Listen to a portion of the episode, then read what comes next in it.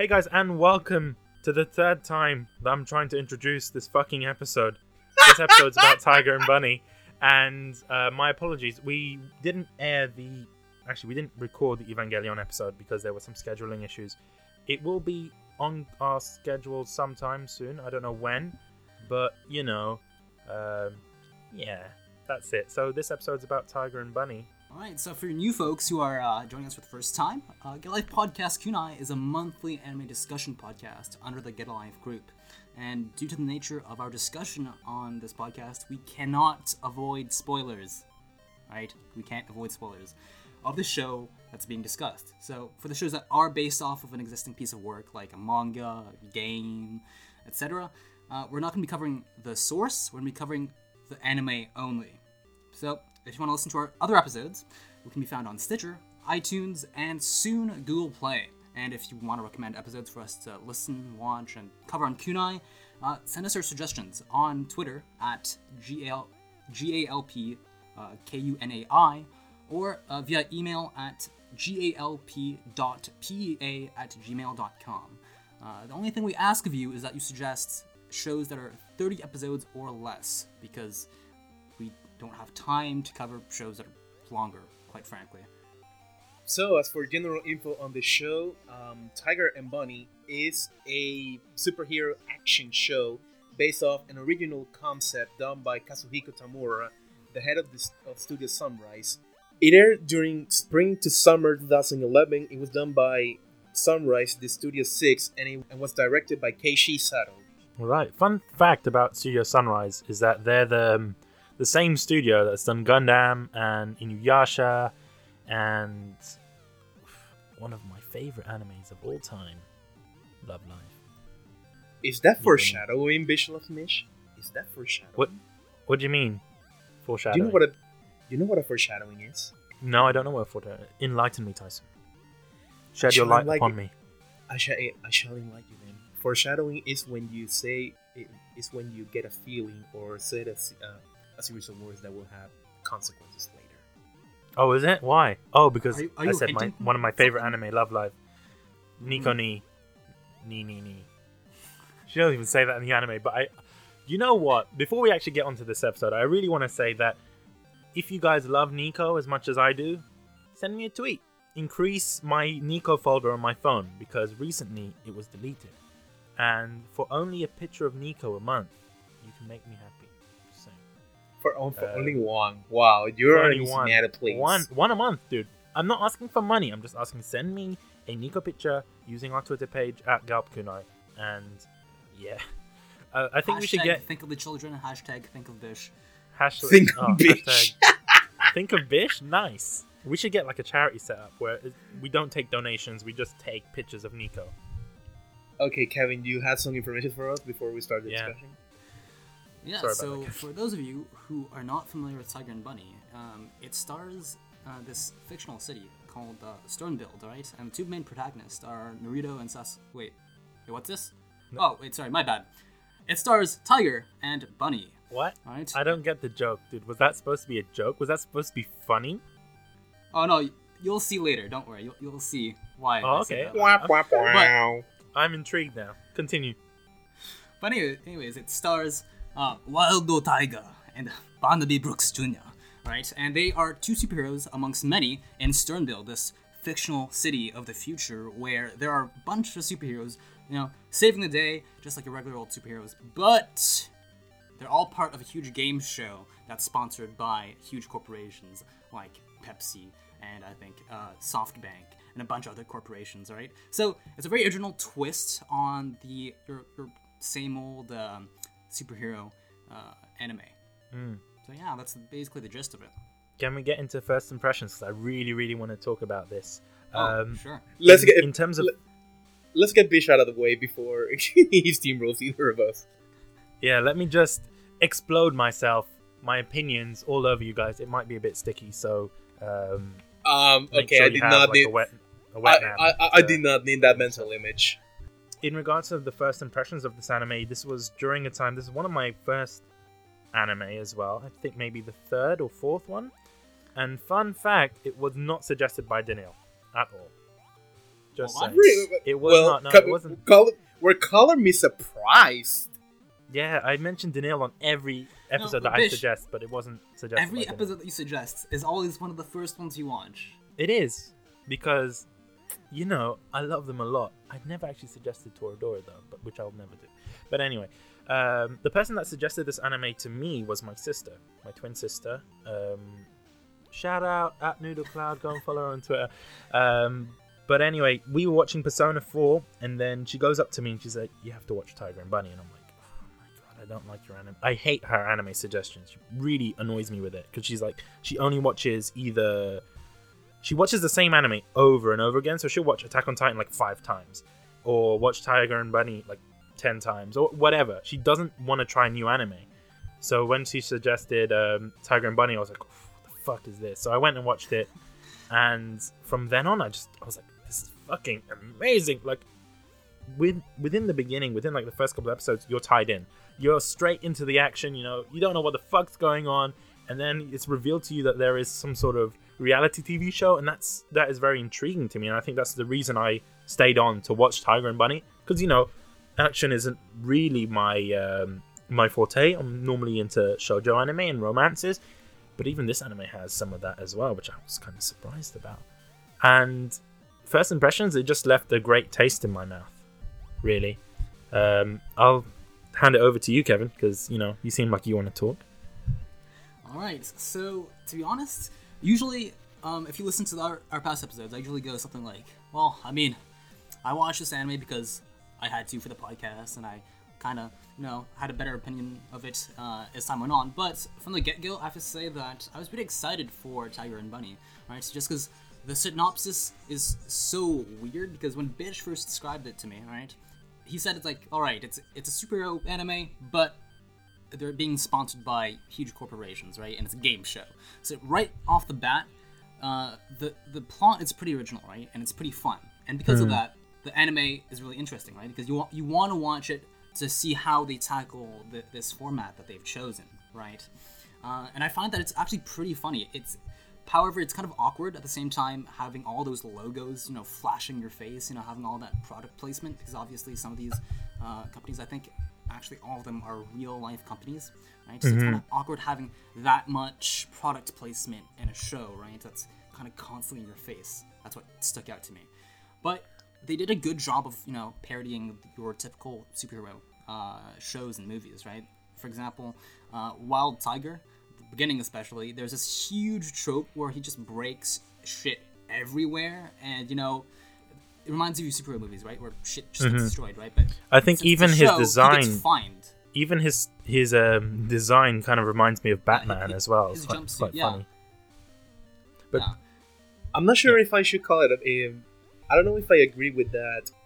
with the description of it being a parody, it's just that it takes inspiration from previous superhero works to work uh, to work its setting. Yeah, no, but I mean- think And- to and- some and- extent and- it is a parody on superhero films. Especially this was released in a time when you know Marvel were releasing a lot of superhero films. Mhm. So was DC, and I actually he done it in a list of, way which was kind of funny. I have to admit. Yeah, it I actually kinda have- breaks the fourth wall at some moments. Mm? I actually have watch. I actually have a list of movies that this could have taken inspiration from, released before 2011.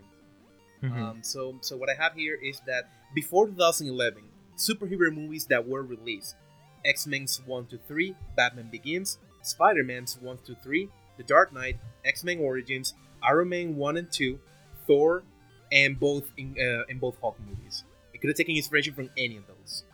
And mo- and to be honest, superhero movies wouldn't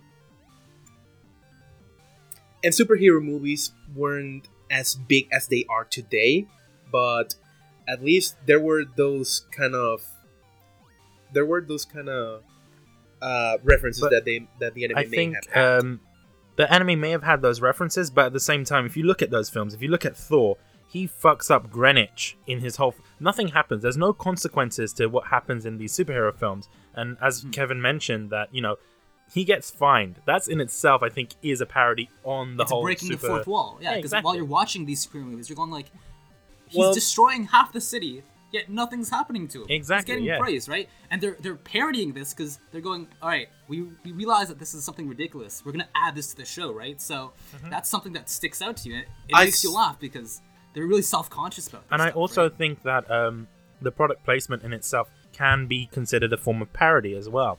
Yeah. Because, you know, we see it in the Captain America films and in some films.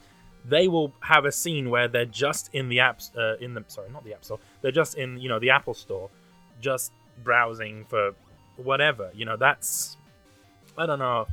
That's an overt And product so- placement, but That's There's that's a- one kind of product placement issue, and I also think that it's it's quite interesting because there are moments where certain characters are reluctant to do ad advertisements within the anime. Like Blue Rose is one of them, and it's kind of I think it's not necessarily breaking the fourth wall, but it's hitting it at that point. You know.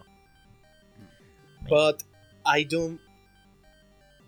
I find it myself difficult to agree with the form that Tiger and Bunny might be a parody, because I saw the no, I'm deducting it's points parody. I'm just saying more so that it has No, moments it- where it's no, it- parodying yeah. some No, of if those not- films. I'm not saying no- that the, the anime itself is a, a parody because it's not. However, however, I saw the deducting points of stuff more as a um, as a sort of product uh, of having a point system. Um, I didn't saw it as a, any sort of mock uh, of mockery of what superheroes tend to do. It's just that okay, so you're gonna for for people that may, mainly know the format of what is a game show.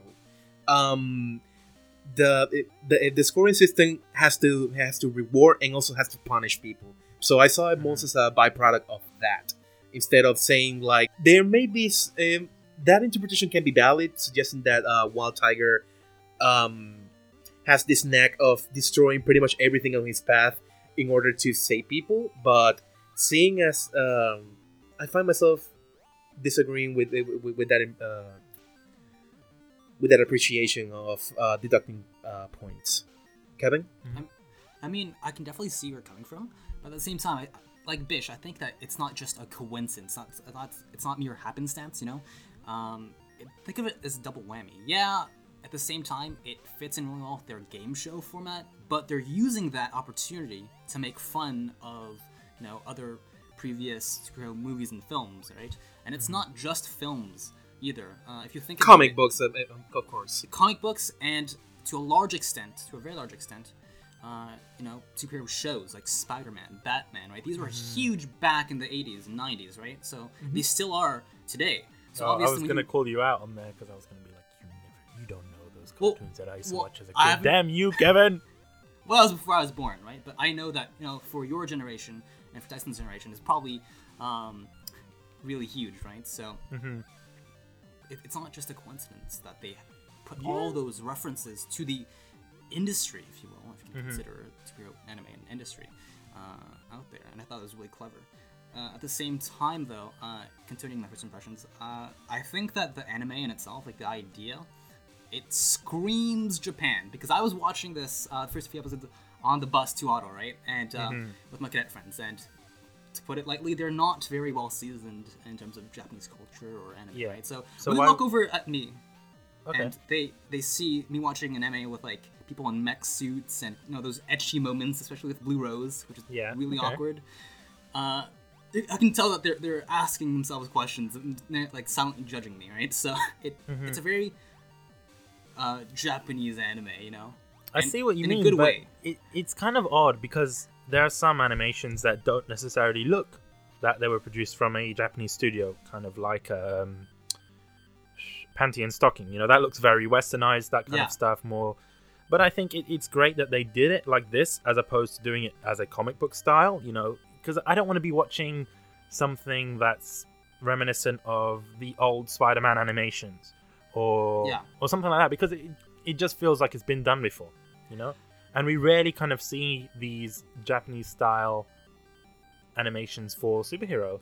You know, we don't see that a lot. Well, now that you bring it up, actually, um, I, I think that Tiger and Bunny actually has a few Western influences when it comes to animation and art style. Because I think that uh, I mean, Kotetsu and Blue Rose, like their their noses even like they're not your typical, uh, you know, very pointy anime noses. I think they're more uh, inspired by Western styles, right? Which is again uh, possibly a reference to your old uh, superhero shows. No, I uh, wouldn't of say so as as um as that. I would say I wouldn't say that they're references to the old superhero films because if you look at the old Spider-Man film, he didn't have a nose at all. He was kind of like Voldemort. Let's be honest there. Um, But that's because like he had a mask on though, right? yeah, but so does Tiger, and so does a lot of other characters within this anime. Anyway, so Tyson, your first impressions?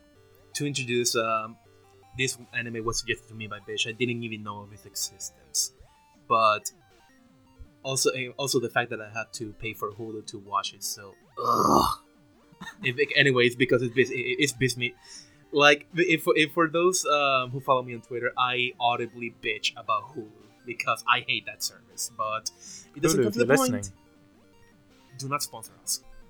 Whoa, Um, whoa! You're just calling out Hulu like that. Hulu. Um, okay. Anyway, Just so- sponsor Tyson. Just give money to Tyson, just so he can, Just to piss him off. just to So piss him off. Send him so a lot of money.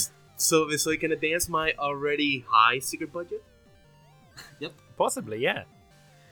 I'll make, I'll accept that. I'll accept anything that will increase my worth. But but the thing is, you have to like suck Hulu's dick in terms. Of, sorry, not suck Hulu's No, dick. I mean, no, like, no. You need to. No. It's You need to promote is- the shit out of Hulu. You need You're, to you're wear the like newly Hulu appointed t-shirts. director of fanfics and social media, so it's your job now. No, Oh he's my he's oh God- now oh Sir Tyson of fanfic. That's Tyson's new title. Sir, Sir was Tyson. knighted. He was knighted by me and sponsored by Hulu. So it's Sir Tyson of fanfic. He fanfic. will be a superhero. Sponsored by Hulu. That's that's his whole Will that- title. So Tyson Will- in a plate of armor with a giant Hulu logo on it. You know, Oh, yeah, nice. Bunny. Will that be on my business card? That will be on your business yes. card. No, and you will won't have a meet someone business from. Hulu, and they'll be like, "What the fuck?" No, It's gonna be really, you won't really, even really have a business card.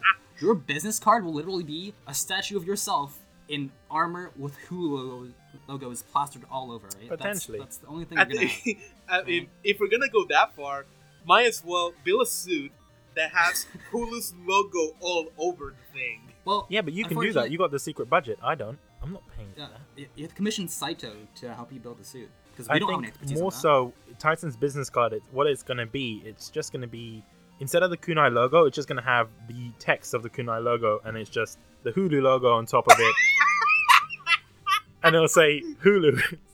and, oh, no, I, uh, But but Hulu, if you're listening, risk- please sponsor us. But then I would be at risk of getting a lawsuit over mis- No, no, no. Hulu-. Hulu would love it because you know you're you're giving them free promotion and you normally chat shit about them, so they want to get you on their side. So they're like, Tyson, thank you for doing this. Here's a job at Hulu. Anyway, but by the way, anyone listening, we are not sponsored by Hulu, and Hulu, if you're listening, sponsor us. Tyson, continue your point. Okay, so this was introduced to me by Bish. I had to pay for Hulu to watch it, and at first I didn't really know what to think because um, I'm usually averse to this superhero craze that has been drowned in the media recently, mostly the superhero movies and this cinematic universe that Marvel is trying to build within these kind of movies. And Mhm. I've done a pretty good job of trying to steer clear away from it, but it almost always um, leaks onto my timeline. Someone excited by X superhero movie or Y superhero movie, and I go like, "Oh, we're gonna. Is this is gonna be one of those days?" So regarding to my dislike of superhero movies, I didn't really know what to think of Tiger and Bunny, and thought that this would be a show that, in the end, I would have to watch for kunai. It's not something that I would watch out of my own accord, but as I mm-hmm. progressively gone through the show, I did saw how the concept was interesting because you throw superheroes in in a game show environment, and then the introduction of the um, of the relationship between Kotetsu and Barnaby, and I think that made me stay for the first cour, but it was on the second cour that it was um, it, when when it really sold me in on the whole concept. And for reference, um, I'm referring to the first cour as the as, as episodes one to thirteen, and the second cour episodes 14 to 25. Yeah, Mhm. so it's uh, before Jake is defeated and after Jake is defeated. Or Exa- as like to see it- exactly. As I like to see it, before Barnaby gets a stick out of his ass, and after Barnaby gets a stick out of his ass, because he there's a noticeable personality change, all right. And uh, Mhm. I think with Tyson. I think that the second half is a lot better, like miles is- better than the first it- half, right? it- Really? it- it- it is better in a Well- lot well- of things. For for instance, if um like the pace, the structure of the second half is way better than anything that Yeah. was done on the So- on the first half. If you're watching, uh, if you're listening to this right now, and you're, you know you're watching Tiger and Bunny, and you're like, "Oh my god, I don't want to watch Tiger and Bunny. I want to drop it." And you're still in the first half. Give it a chance. You know, just uh, let, I don't think the episodes, get first half second is that bad. I actually like the first half. It's it, I mean, it's, it's it's, not it's not that it's bad. It's just that the second half is better than the first. Yeah, yeah, that's what Mm. I'd say. It's Okay. just large in part, from me personally, it's large in part due to Barnaby's attitude in the first half. I just Okay. could not stand. What. I like about the first half mainly is the fact that because this is obviously an original story, they give you that kind of backstory as to what's going on. You get introduced to the characters, you get introduced to the whole anime itself, and obviously, I do understand that you know, Bunny bitches a lot, but I don't know if he didn't redeem himself in the second bit. Do you think that the second half of the show wouldn't be as good? It's just I, I think um, Tyson summed it up really well in his uh, before he started the podcast, uh, the recording, is that I, I find that the first half was very much this revenge plot where Barnaby was like, I have to kill whoever killed my parents, right? And it was like, it was like Batman, right? So I would see Exactly, Barnaby like exactly. Nagisa, Nagisa, What? who who got his parents wait, killed, wait! and No, no, no! Nagisa Stop, stop right evolved there, into Barnaby. Kevin. Please right? stop right there. It's an Why? alternate universe. What? What's this got to do with Nagisa? Blonde hair. I don't know. I just thought of Nagisa for some reason when I was, when I was looking at Barnaby. Okay. You- This is the one time I was gonna say, okay, by the end of this recording, I would have been like, this is the first time we didn't speak about No, Free. I- well done, so- guys. sorry. And then you have to talk about Nagisa. oh, But, Right. but but yeah, um, I do think I do think that uh, Barnaby, like Kevin is hinting, is just a an honorable mention or honorable reference to Batman because Batman is also a revenge tale. Just uh, since Kevin brought it up, um, I also talk about this off the air that I'm generally not fond of revenge stories. So mhm. That's why I found the first half to be a little bit weaker, and than and the second one. And the second one, I felt that it was cheap. A certain development that we can talk later when we get to story. Mhm. Um, that it, that I did feel kind of cheap returning to that original, um, to the uh, to that original revenge tale. So. But I suppose a lot of things can be uh, discussed in further detail in regards to story. But about first impressions, I really didn't know what to think of it, and as I and, and as I watched, it became this show that I only watched for Kunai, and the and the other half like this is really good. This is really really good. Kevin, I mean, we might as well start the story now because we've already done first impressions, and they go hand in hand, right? And on Yeah. that, Mm-hmm. I would like to comment.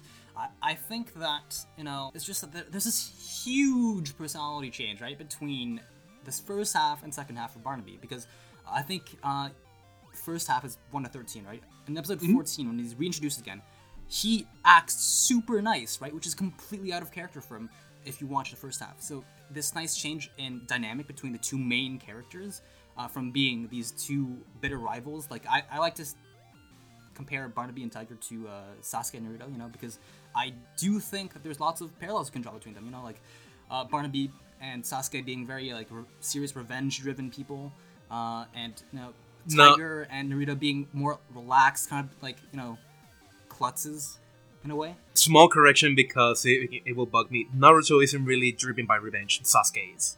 No, that's what I meant. No, Sa- Barnaby and Sasuke are like parallel, and Mhm. Yeah, um, on that I can agree. and Tiger and Naruto are parallels because you know they're both kind of klutzes, underdogs, right? They're really passionate, right? But about different things.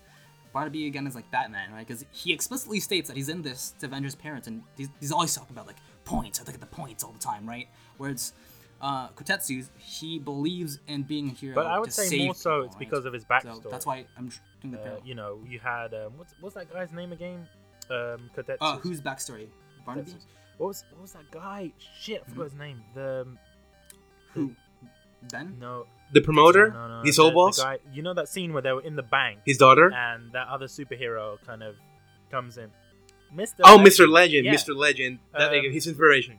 His inspiration. That's the thing. Kotetsu's only like that because he had that experience with Mr. Legend and he saw him being a hero.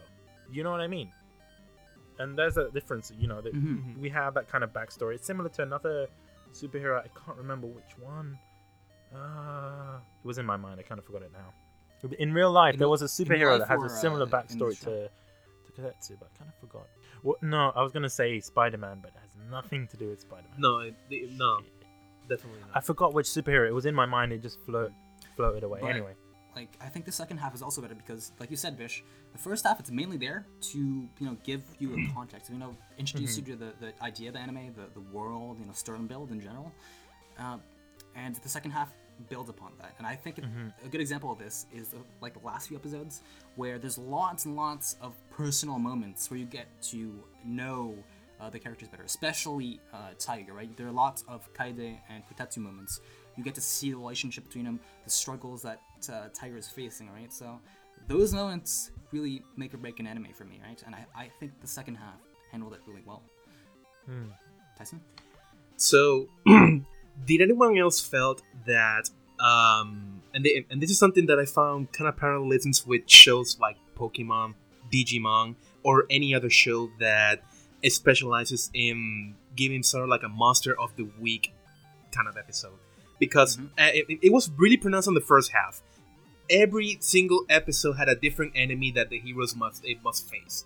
So Mhm. the concept of the the concept of the game show permeated through the whole um, through the whole first half, and it really and it lost relevance on the second half. It's like two, it's like watching two different stories, or if um, I don't know, Tiger and Bunny was were split into two seasons. Yeah. I could I, I could barely tell. Like, Mm, I could thing tell the is, If it was split into two seasons, it would have been so. I, I wouldn't have liked it. The reason being is because, as Kevin mentioned, it, it feels like two different story arcs, and Mhm. I wouldn't want to watch a season of anime that's just origin story. That would piss me off. You know, it wouldn't make me excited for a second season. Uh, And it- that's just what I'm saying. I wouldn't want to see just a one season that's just origin Mhm. story. That's just bullshit. it, it wouldn't have worked be- either because, in my opinion, the first half is also less structured in terms of the plot, right? There, like you said, Tyson, there's just every episode there's these random criminals. It's like a slice of life format for the first season. There's these random mm-hmm. criminals, and they go out to defeat those criminals, right? Yeah. And the Jake thing is kind of thrown in at the last few episodes, so it's not a very structured plot that I would want in a standalone season, right? So, again, it's only there to warm you in to the second half. That's where the anime shines. I, I don't know, Kevin. I mean, shows like Digimon and Pokemon are relevant just by Monster of the Week format. Yeah, but those are very, very long running shows, right? They aren't just, it's not a single season thing. Mm-hmm. Like Pokemon, Naruto, Bleach, those are huge shonen anime, right? They they have bunch, like a whole No. bunch of seasons, right? No, With lots no, of episodes. no. Let me stop That you does right. not work for. no, let me stop you right there because Naruto, Bleach. I mean, think eh, think of any anime, and usually Monster of the Week is this type of the, the type of format reserved mostly for kids shows. So that's why I mentioned Pokemon, Digimon, that they have kind of like a single enemy throughout the whole episode, or if they're doing an arc, then spans for like two, three, or four episodes. It depends, but um, but it has nothing to do with it being long running. It's just a matter of the structuring of the format of of the show. That was the- that's more what I'm uh, geared towards critiquing uh, wh- when I Yeah. say the, the the whole monster of the week thing.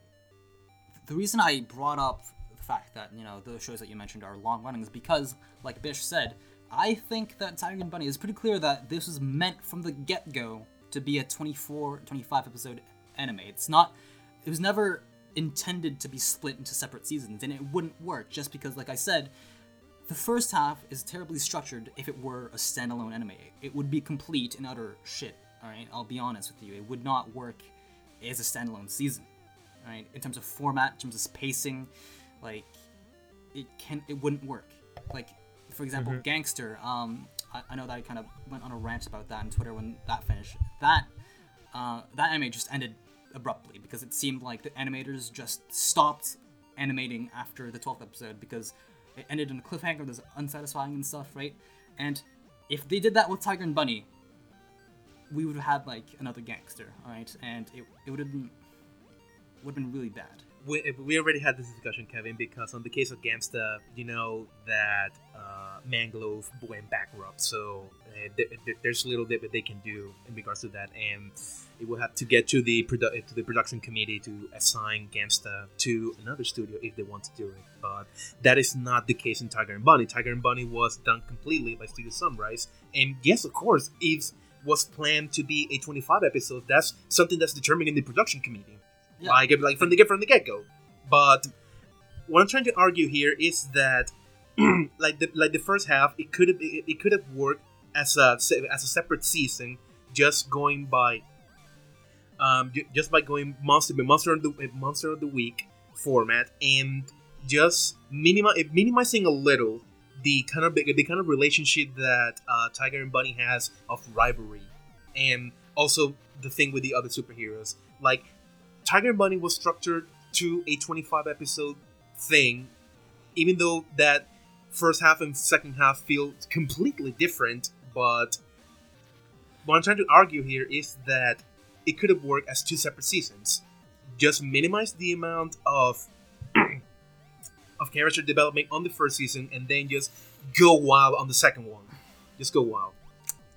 All right. Um. So I think that I'm gonna wrap up this conversation because we've been going on for a while, unless Bish has something to add, of course.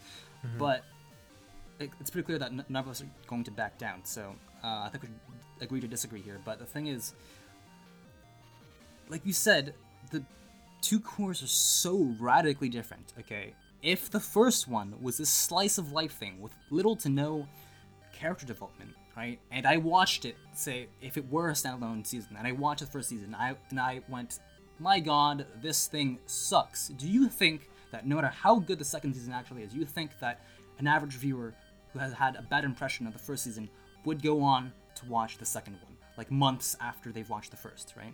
Mm-hmm. I agree completely with that, and I, I agree with your point saying that you know if it was just one season, and they just cut off like at twelve episodes and it was one season, it really would have let it down. To be honest, um, but let's talk about characters, and this is very interesting, and I really want to talk about this a lot because uh, we mentioned before that some characters are, you know, get some sort of inspiration from other comic books and other superheroes in general. Um, so within the team, within the Hero TV cast, you know, you have your your main cast. You got Sky High. You got um, you got Kotetsu, who's Tiger. You have Barnaby Brooks Jr., who's Bunny. You have Dragon Kid. You have uh, Fire Emblem, and who else do you have?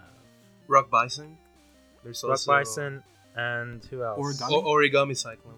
Oh, he's always forgotten about. I feel so bad that I forget about him now, and they just make fun of him in the anime because Oh, everyone forgets about him. It's kind of the point, to be honest. But yeah, I, I do kind of feel kind of bad for him. Oh, even though he had a Mm. whole episode dedicated really to him. do. Yeah, he he's really the underdog. I mean, He is, but the his- thing his is, he power was has. to If you think people, about it, right? and you never see him use it other than that one time in the episode. That, that's it. That's the only time you see him use his power, and after that, he just. and the thing is, he only gets his points by accident. That's something he- I've realized within within Hero TV. He only gets his points by accident. He doesn't actually go actively to to seek out someone. He just gets them by accident. Might trip someone over. Oh shit! I got some points. That's that kind of thing. That's why he's always low rank. But I never saw um, Origami Cyclone as uh, as this kind of character who's just the uh, stepping stone. Really, it's just um, what what I feel at least in regards to Origami Cyclone is that he's this hero that has this power and don't doesn't know how to use it. I don't know if it was done because um, when they were setting it, it- when the character designer and the producer and the director were in a, in wearing a desk and saying, "Hey, what power should we should we get to this?" And probably are we gonna just uh, an afterthought. That's it. That's it- the thing. That's how I, it felt Like. I really, I really enjoy his powers, but and you know he's kind of like an underplay character as well. But at the same time, I think he has one of the most useful powers out of the whole cast. To be honest, like if in a real life arguable. situation, if someone said, if someone said, "Bitch, you can have one of the next powers. Which one would you want?" I would take Origami Cyclone's power because morphing into other people that's kind of badass. No, but in, in terms of, I think that's against the point though, because the whole point of his uh, episode is that, uh, just like other people at the school, his powers were less useful in terms of combat, right? Because he can't really use it in the middle of combat, you know. Mm-hmm. It, the moment where he did use it in the episode was very specific, right? Um, I so agree with Kevin. I, I don't think I don't see how his power would be useful. I mean, at least for Kaede, like she, that's pretty fucking sick, right? She reminds me of um, was it Rogue from X Men? Like Yeah, she's basically a rogue character, or um, Nathan. Was it Nathan? No shit, not Nathan Petrelli from Heroes. The other guy from Heroes, Peter Petrelli from Heroes. He, if you guys know what Heroes is, it's basically, um, it's a TV show from ages ago. Kevin, you might not even remember it. You don't think you were born probably at that time. yeah. Never Tyson, you know what Heroes is, right? Yeah, I know No? what Heroes is. Okay, so basically in Heroes, there's a character called Peter Petrelli who's similar to Rogue in the sense that they can take um, someone's someone else's power. But unlike Rogue, the thing is with Rogue, she can take someone's power, but that person doesn't have that power anymore while Rogue is using it. To be honest. I to be to be honest, I, can copies powers in a sense. She doesn't take someone's power away from them; she just copies. She's Kirby. She's literally Kirby. oh, that, Joe would love that. that. oh my god, I would love that- to see like a Kirby, like Kirby cosplaying as Kaede. That would I, I have to see a, The some fuck? fan art of that. No, but that that'd be so cute though. Like the, it'd be funny. the, I the- admit it. the- it'd be funny. the one thing that I thought of was of another anime that also has um, that also develops a story around the main character having a uh, a way of copying uh, the wish's power. Is Yamada-kun and the Seven Witches. This the, the main character Yamada-kun has the ability to copy other wishes' powers via kiss. So that's who I thought of when I saw Kaede uh, being able to copy powers. And again, probably my superhero uh, reference is very poor. I don't actively seek this out, so um, Mhm. you know, I can, I can I can only have that as a frame of reference. But um, let's there's dissect something that I wanted to. the two main characters. Like that, arguably they're the most developed characters of, every, of Mhm. the entire cast, right? These- So yeah, let, us move on to Barnaby later, all right? But let's let's start with Kotetsu, all right? aka Wild Tiger. you don't want to shit on on, on Barnaby. th- No, this no, is I'll, I'll No, save think- the best for last. The No, best I think what last. we should do is we should go to the the lesser known characters and talk about them and talk more about their Oh, sponsorships have as well. That's one Kid thing I want to talk about. Okay, well, I'm gonna start off with Sky High because, as you guys know, Sky High. I'm just gonna say it out now. Sky High is my favorite character. Um, okay. Only because he's so he's he's everything I wanted from this anime. Let's just say that. The reason He's I say like that is the ultimate bro. Elaborate. He's the ultimate bro, and also because he's very helpful. He's very energetic, and there was moments where obviously he wasn't so energetic, and that was during his his character episodes when he fell in love with an android, which I don't think Tyson's too impressed with.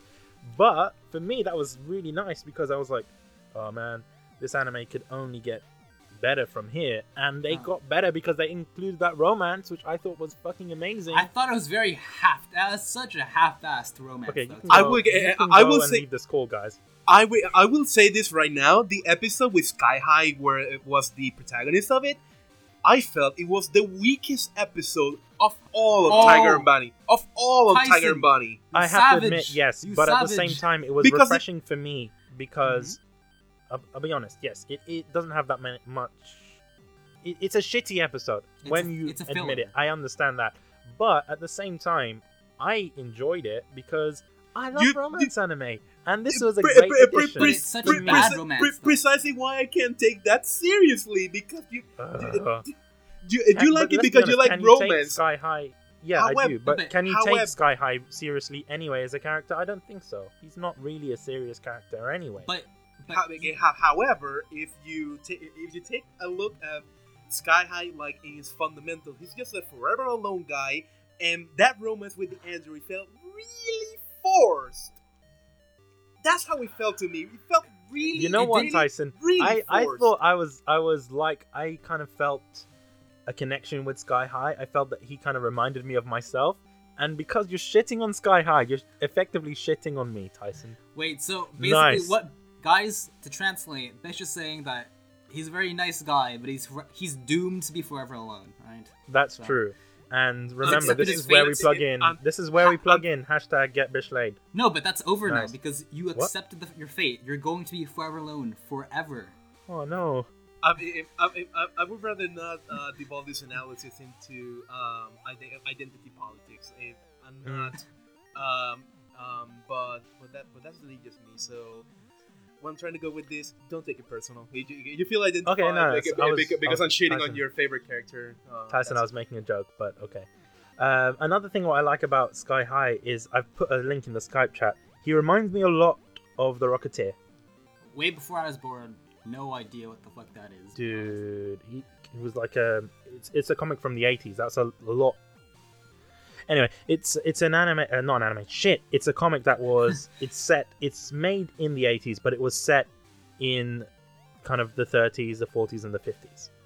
So basically, what it is is like, in a, in a way, he's kind of like Iron Man, but he's just a pilot with a jetpack, and that's basically what Sky High is. And his character design looks very similar, and I can only assume that he had some sort of character design from that Who, who Possibly. knows? Make it, who knows? Maybe the Rocketeer is the inspiration for Sky High. potentially.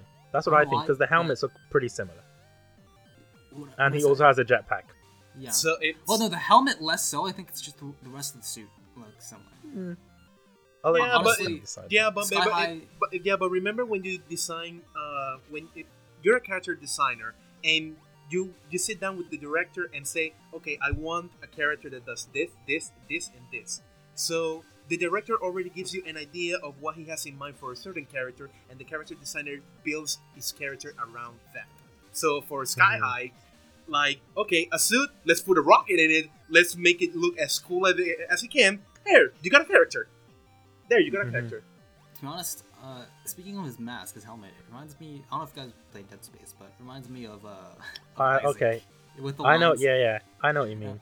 And is it is it me or um i- is Sky High American? Because you know all the, the characters have nationalities, right? I don't know. Yeah, I- Sky it's High, not he seems mentioned. American. He- It's he not thinks mentioned, but but looking at his um his design of his suit in particular, it does look pretty pretty American in terms of like um old American cars, you know, like Chevys from the 30s and the 40s, just because of that grill on his visor, Mhm. and also because his name is Keith Goodman. I don't think you can get more American than that. It doesn't sound like a British name, but But, it, but but how can there you, you go. explain It could be. the, he could be Canadian. but, it- but, but, Kevin, why he's so nice. know. There you go. He's just super. Confirmed. He's Canadian. but how can you explain um the names of both uh the real names of both Rock Bison and, uh, and Fire Emblem?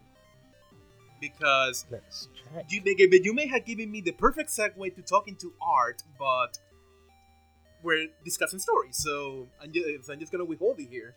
Um, Mhm. We'll save it for later, I guess. But the thing is, I thought I thought Rock Bison was um, of Latino origin. mm, I think. How, eh, but but how about Nathan? Uh, Fire Emblem. Hmm. Definitely. Another thing I would say, you know, he's probably also American as well. Potentially, that's the thing. We don't necessarily know, Since we but know certain sure. characters, But- certain characters are kind of known to be of different origin. Like you know, um, Tiger, he's obviously Japanese origin. Barnaby Brooks Jr. He's Wait, British but- origin, um, and also Dragon Kid. She's Chinese. So Yeah, Dragon Yeah. Dragon is Chinese. Also, um, f- um, at least from from where I stand, Dragon Kid was um was poised to be probably one of the worst hero characters that I've ever encountered until her episode. I think it- it- it- Well, it- it- it- until her episode? But she was introduced. Mhm. Her her episode was when she was introduced officially. though. No, it, no, no. She, Okay, yeah, she appeared. She appeared before that, but Mhm. she didn't. You, you you only saw her, right? You didn't know anything about. Her. That's true. her, You only got so- her as appearances, as ca- some kind of cameos, as opposed to seeing The- her as a character. the, She the thing there. is that that's the fate of secondary characters. They don't get as much screen time as the, as the primary characters. Sky High Mhm. also falls on the boat of secondary characters. So does Origami Cyclone. So does Blue Rose. Stuff like that. Are we are we done Sky High or are we moving on to Dragon Kid now? 'Cause No, I'm we're the- moving on I'm- to Dragon Kid. I'm, Okay. I, I'm trying to I'm trying to to switch up the conversation from Sky High to to, to someone else. So Okay. so it's so at least um so at least Dragon Kid is a character that I felt no sympathy for until her episode.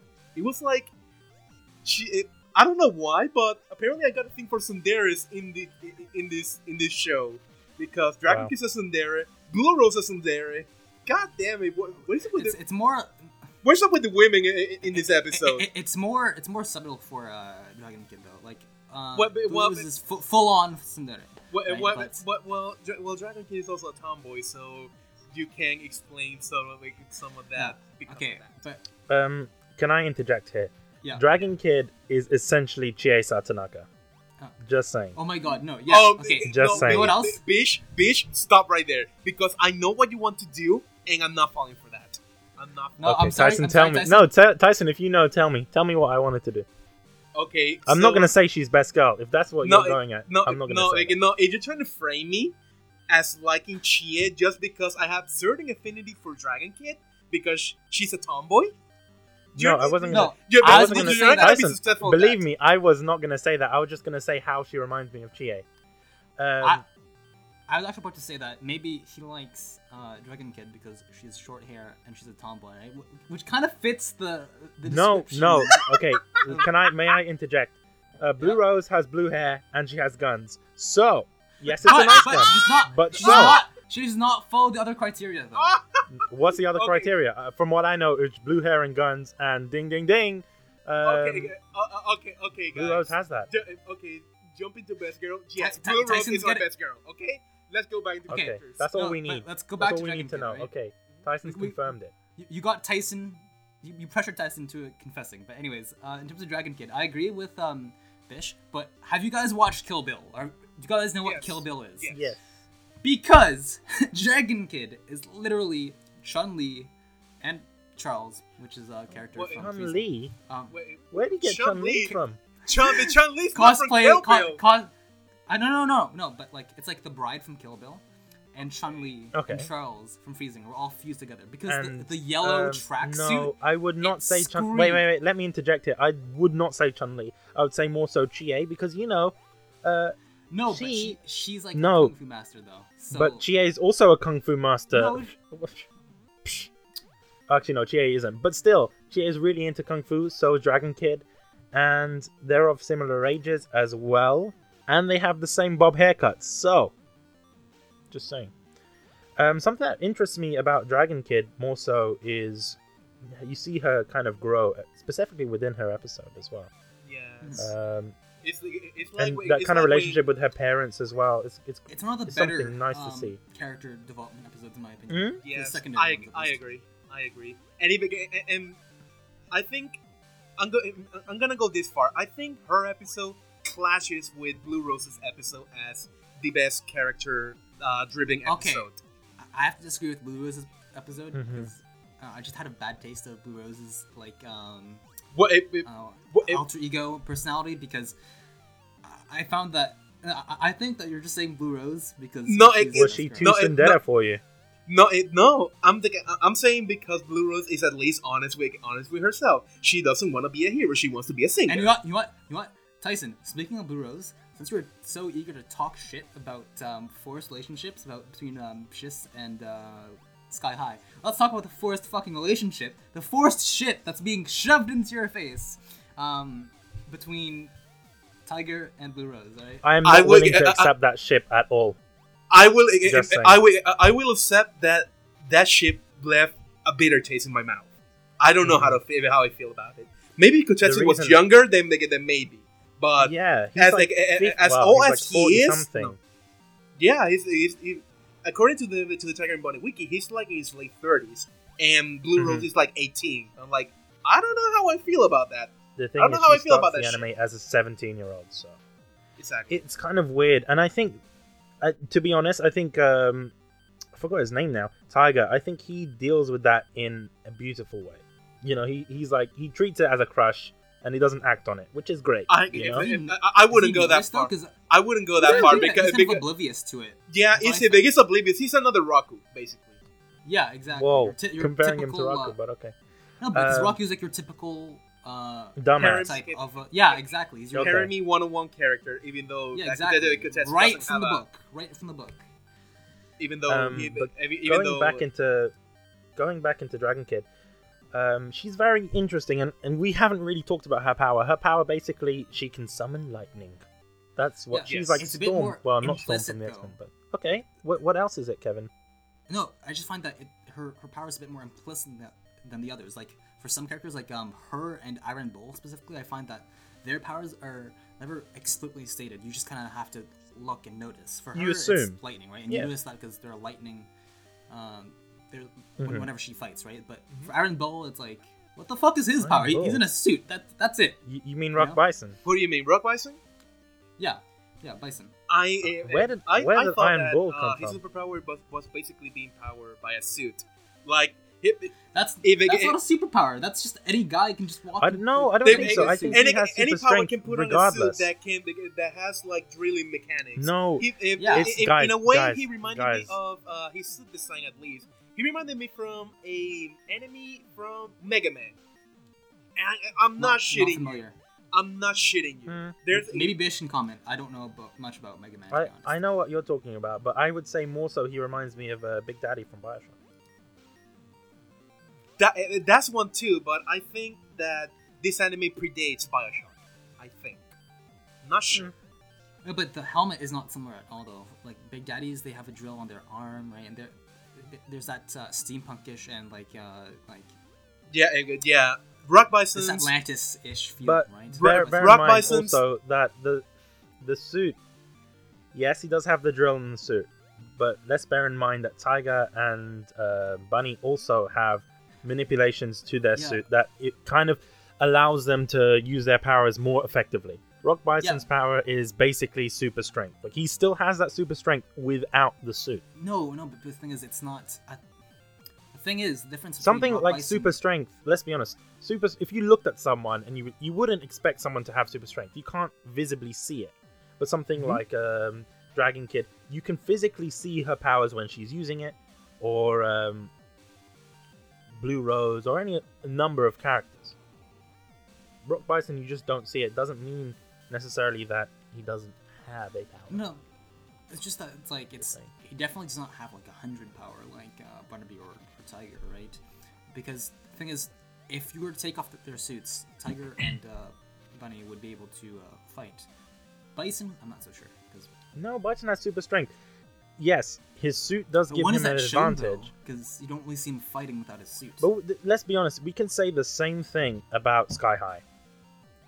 No, but he can actually create like um airways with his arms. He can, but he can't fly, and that's why they call him Yeah, Sky but he has- High. But he you know? has a power without his suit. Right? Exactly. But so does Rock Bison.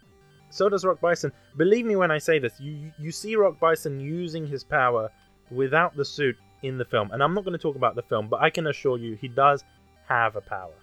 All right. let's just um, let's just stop it here. Let's other move on to another character. Yeah, um, one character that I really, really, really like is. Do you know who it is? Agnes. Hmm? Agnes.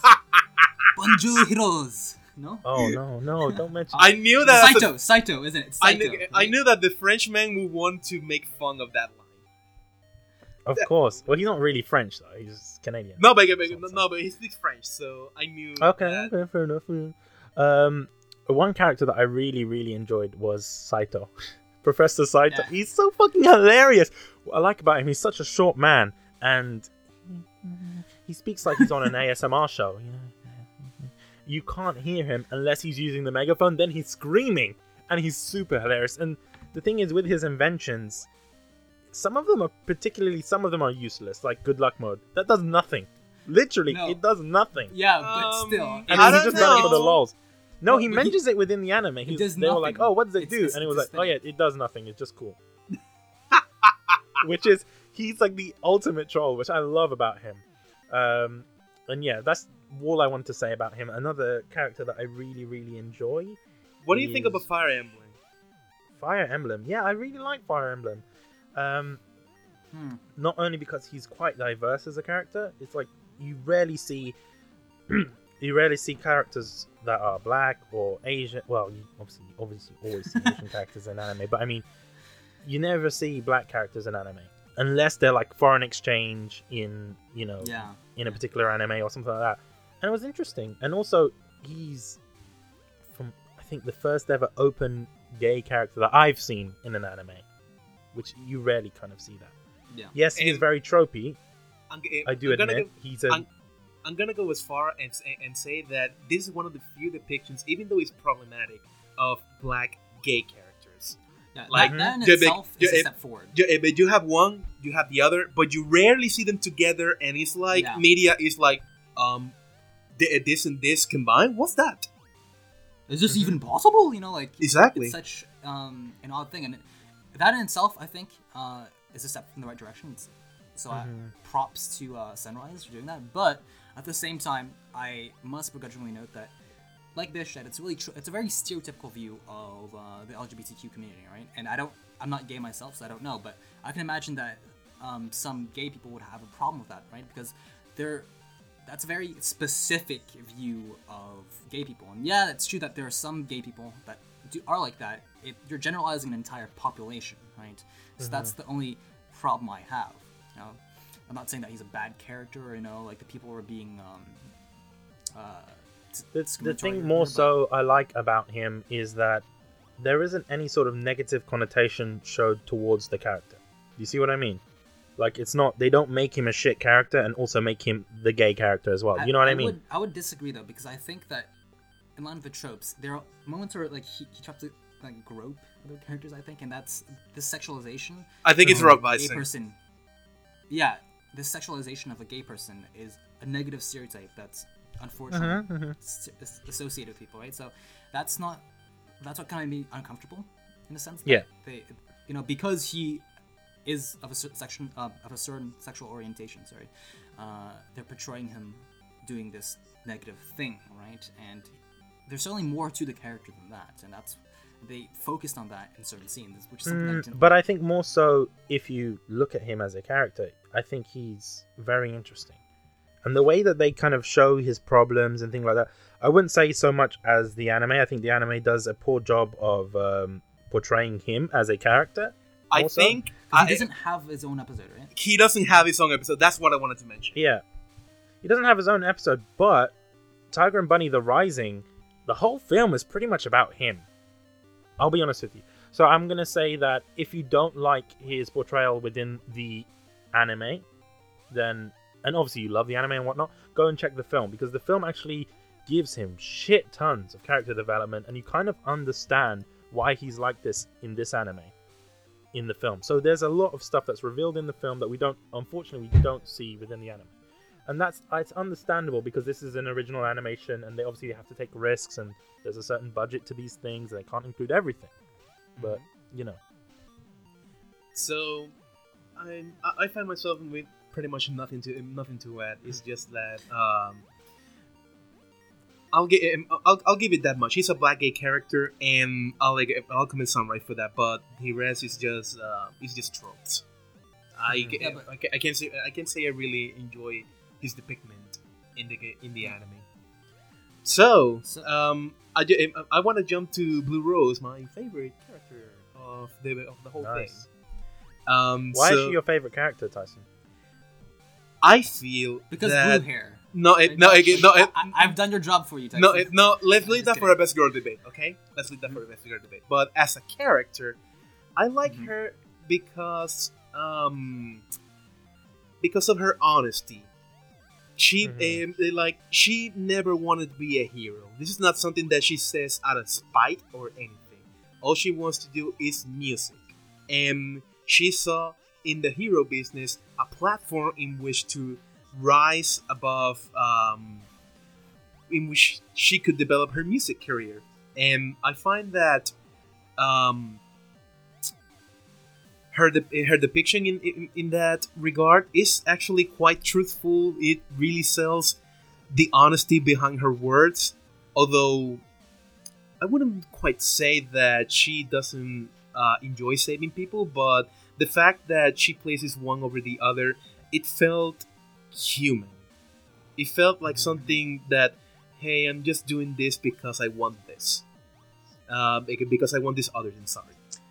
Um, so the fact that she came across as genuine, and yes, I will admit that she's also a problematic character with uh, probably most of the show's fan service towards women in this character itself, but she also felt refreshingly human.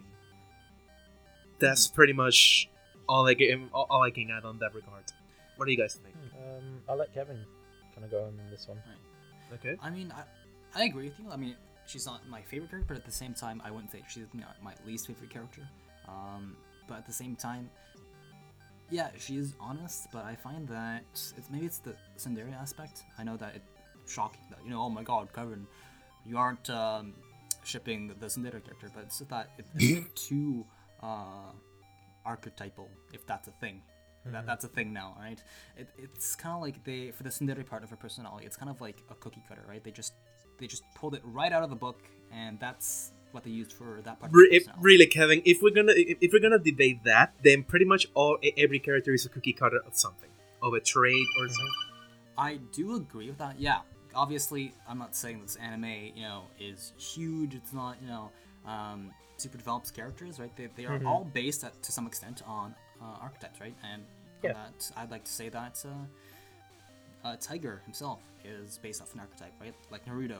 Oh my god, he just screams Naruto, right? Because he's super passionate and he talks about justice and stuff all the time, right? I can't necessarily comment on on Tiger because I haven't seen Naruto, um, but I see what you mean. Yes, he is the typical kind of hero that does stuff for the good and all that kind of bullshit. Um, Mhm. Unlike unlike Bunny, who's kind of a dick in some He's way. not like the, the anti-hero. He's Batman, basically. he's Um, he's Deadpool. It's like Superman No, and Batman, right? Yeah, Oh. in a way, yes. Yeah. That is a perfect analogy. Yes, he is Superman and he's Batman at the same time. because like uh, Tiger, you know, he's this ideal. Well, Hmm. actually, no, I wouldn't say he's ideal. He's not perfect, right? But he He's not perfect, but he the right, represents um, the idea values. of superheroes. Yeah, Yeah. yeah, exactly. He's a But at the superhero of old. You know, he's Mhm, like exactly. the superhero from from the 30s or from Exactly. the 40s, that kind of thing. That's what Mhm. people wanted at that particular time, and that's what he is. Yeah. Um, and he's kind of portrayed like that within the anime as well. Like a lot of the other next characters don't have the same view as him. You know, he's Yeah. still. Everyone thinks he's the old guy. That he's just like, oh man, no one does this to be helpful anymore. And Everyone you know does what? this to get points. Now that you bring it up, his age, you know, there's that's probably the reason why he's older than other characters because he represents the older generation, right? Mhm. Like Mr. Legend, of this this era Yeah. where the, the a certain set of values was valorized, right? Mm-hmm. Um, but at the same time, the reason I I didn't say that, um, you know, he's a full-on hero and he's perfect is because he does have his own struggles, right? Um, and the reason why I think, unlike Blue Rose, despite being uh, kind of a cookie cutter of a character, there's this huge side of his personality, which is his personal side, that gets developed in the anime, and that is his struggles as a father, right? Because Mm-hmm. he's just a human guy, and he wants to do what he believes in, right? Save people uh, for a living, uh, support his family, right? And he has this this huge struggle with his family because he's away from his daughter, uh, right? He can't be a father. For Kaede, right? So there's a struggle, and that's what makes him human to me, right? And that's very well developed. Whereas um, Blue Rose's problem, her struggle being, you know, uh, passionate about music but not being passionate about superhero, that's developed mainly over one episode, and after it's referenced l- later on, but it's not really fully developed after that. Whereas Tiger, it's mentioned at the beginning of the anime, and then it's developed uh, throughout the episodes, right? So there's a lot more screen time that's dedicated to Tiger as a character than Blue Rose, unfortunately, and that's what distinguishes the two. The advantage, eh, the advantage that Tiger has over Blue Rose is that one is the main character, and one, one is a secondary character. Yeah, So, um, I'm not saying that Blue Rose is bad, but it's just that, like you said, the reality is one's the main character and one's the secondary character. And one of my main gripes about this is the way they treat main character, uh, secondary characters. Sorry, and it's that none of them are bad in my opinion. None of the secondary characters are you know horrible, but at the same time, I don't think that the anime does them uh, justice because you don't get to see the full extent of what they are in the anime. let, let me contest that uh, contest that point because it goes into a, um, an element of the story that I that I wanted to get into. The whole superhero game show thing being a backdrop to this actual story between the relationship of the two main characters and it's and their comrades. So, what I felt was that the whole game show concept wasn't really gonna work as something extended throughout 25 episodes. So, I started doing the thought process and thought, hey, maybe depicting the life of a superhero in this fictional city isn't what Sunrise is going for with this. Hmm. So, um, so yeah, I suppose that's one of the disadvantages of being a secondary character. I mean, not every anime can treat its secondary characters like, for instance, a show like Attack on Titan, where it gives Mhm. pretty much equal screen time to both main and secondary characters. But, but I feel that that lack of focus in the whole game show aspect of it, um, it started to show later on during the during the anime, and it certainly Yeah, affected yeah, the secondary characters.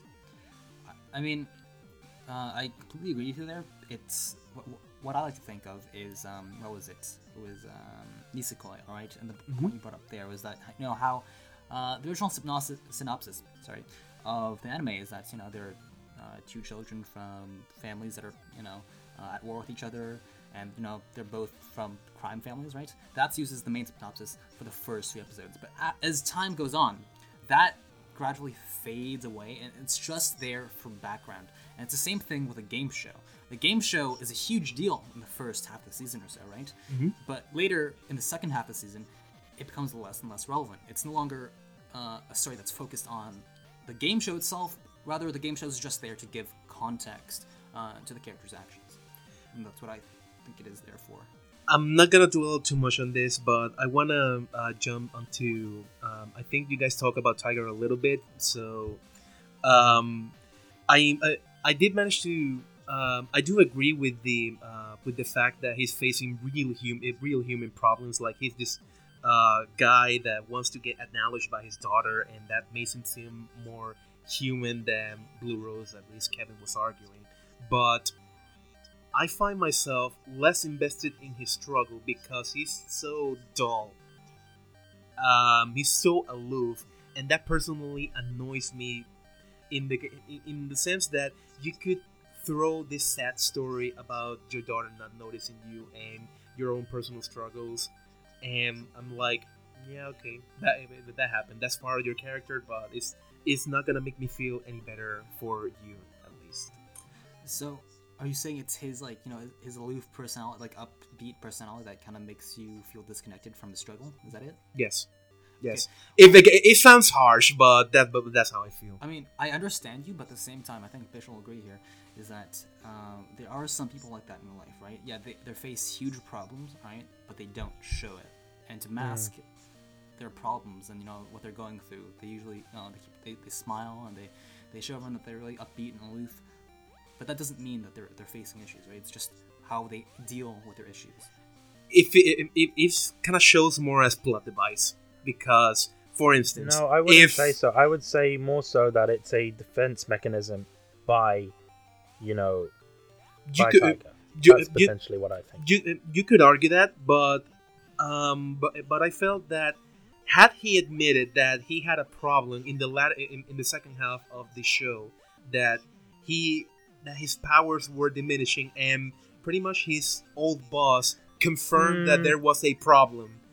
I mean, if he at least opened up to Barnaby about it, at least this would have been resolved like two episodes or three episodes earlier. But I No, feel don't, like I don't it, think so. Like if I was in his position, this is basically what he wanted to be. He always wanted to be a hero after that whole Mr. Legend situation. Was his name Mr. Legend? I think so. yeah, Mr. Anyway. Legend. So even after that whole situation, he wanted to be a hero, and that's all he was. He left his daughter to become a hero, and it's kind of weird because leaving your daughter, leaving your parents, whatever, leaving that life behind you to focus on something, and then that turns out to not work anymore or be shit, then it makes him think that shit, I've just wasted so much time doing this and I, I understand why he wouldn't want to reveal it as well because potentially it- they could just get a um, replacement for him and that kind of stuff. It's not It's, it, it's, it's not something that to be proud of. It's not something that he would say. Okay, I'm just going to tell my partner about this because No, but, honest, but no, Barnaby's no, a if- dick in some ways, so we don't know what he could have done. No, if no, but if, no, but, if- but but look at it this way: you spend the first half of the of the season, um, developing this relationship between Barnaby and and and Tiger, and then you come to this problem, which is a very serious problem. It jeopardizes career.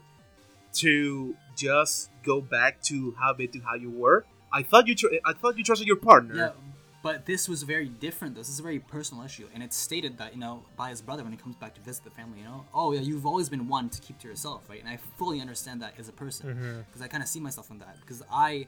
I like to deal with my problems on my own, right? I, I always think that you know I'm alone with my, my struggles, right? And you have to deal with it and fix it yourself, right? So he mm-hmm. didn't.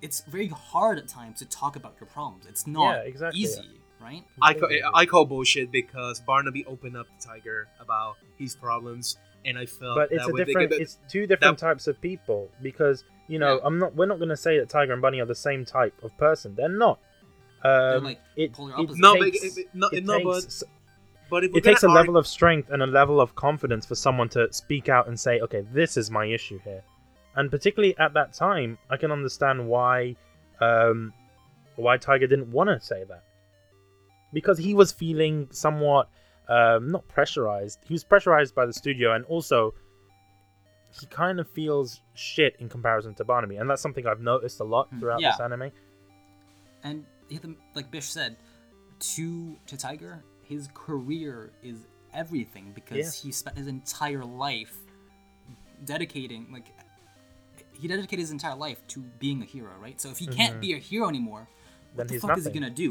He can't just Yeah. take on another job like Ben, right?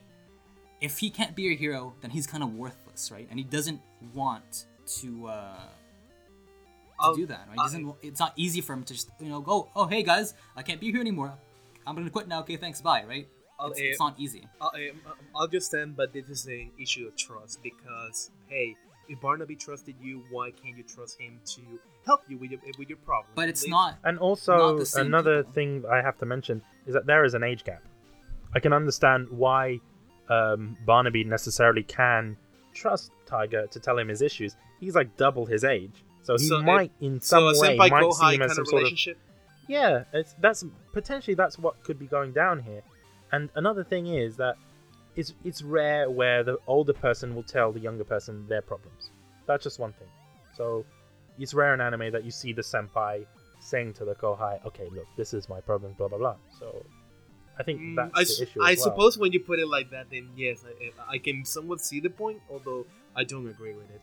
You also have, but Tyson, you also have to consider. Remember the fact that um, the the context, right, the situation, because uh, I think they had the confrontation when uh, Barnaby was really happy and stuff, right? And Tiger, he doesn't want to ruin his mood, right? So he doesn't want to ruin the guy's day by announcing that he's quitting because he has personal issues and stuff, right? He doesn't want to kill the mood. That's one of the reasons why he doesn't want to confront Barnaby with his issue, right? Oh, um, just to kind of move on before we go into Barnaby, what do you think of Lunatic? Oh, Lunatic. I love. Oh, okay. I was gonna say I love Lunatic, and then you was like, "Oh, super disappointed." Okay. Um, tell me why you're disappointed in Lunatic. Okay, uh, but I'll, I'll reiterate this later because it's one of my main gripes about this anime, and that's in pacing. All right, uh, I'll just go ahead and tell my gripe right now because it's it's really uh, Lunatic is a huge part of it, right? So, Yeah, as you know, okay. uh, Lunatic he was introduced in the first half of the anime, right? Yes. And, uh, Really big, re- really later, but yeah. yeah, but the, from the way he's introduced, right, the, the build up to his the reveal of his identity, you'd you'd think that you know maybe this guy's one of the main villains for the second half, right? Mm-hmm. Uh, I also But thought that as well. What, what the fuck happens to him? Okay, so he he shows up as a villain. He does. He has no grand plan or anything. He's just there, and then he pops up whenever it's convenient for him to pop up in the plot. All right. So he he, he shows up. He does his thing, disappears, and then comes back to save uh, Tiger, and then to kill uh, Maverick. That's fucking it. What happens to him? What like? There's the background that's developed for him. You know, him being the son of Mr. Legend. That was very interesting. I want to know more about him, about his values, about his personality and stuff. But nope, we're just gonna stop it right there. I think That's another thing um, within the anime itself. I know this is a gripe, and I'm keep, I'm gonna keep on saying this. Lunatic gets quite a lot of character development in the film. I think Let's be that honest. It- I am, I am, I, I'm, I for one, uh, find that Lunatic got enough character development when he looked at his mother um, sternly when he said that dad isn't here. I think he got he got enough to say, okay, I'm satisfied with this character's role. I don't necessarily want to know about more more about the villain. that's as a plot device when the director wants people to care for the billing, but Lunatic is not that type of billing. He, if he, he- like the director doesn't want anyone to care about Lunatic. He's it's just like a, it's a misgu- like I think it's really misdirection and misinformation here because you're led to believe that he's going to be a big part of the plot, but he's not. He really isn't. So it's this expectation, and there's this really huge gap between the expectation uh, of what he's going to be and what he actually is, right? And that's what really I- makes him disappointing. I, I had, and I shared that impression with you. I thought that he was going to play a major, major role in the in the second arc, but his role was limited to oh, sa- uh, save Tiger, kill Maverick. That's it. He, he's a plot device, right? That's what he is. He's a plot device. That's pretty much Okay. what I have to. That's pretty much what I have to say about uh, on Lunatic. Bish, you want to add something? what I wanted to say about Lunatic is the reason that I like him is because his story is so dark, and that's it's kind of nice in a way. It's kind of like it's kind of like the reason I like the Joker in Batman because you know he's so kind of fucked up. This guy killed his mum. No. What? Oh, sorry. no, No, he didn't kill his mum. Dad. Shit. No.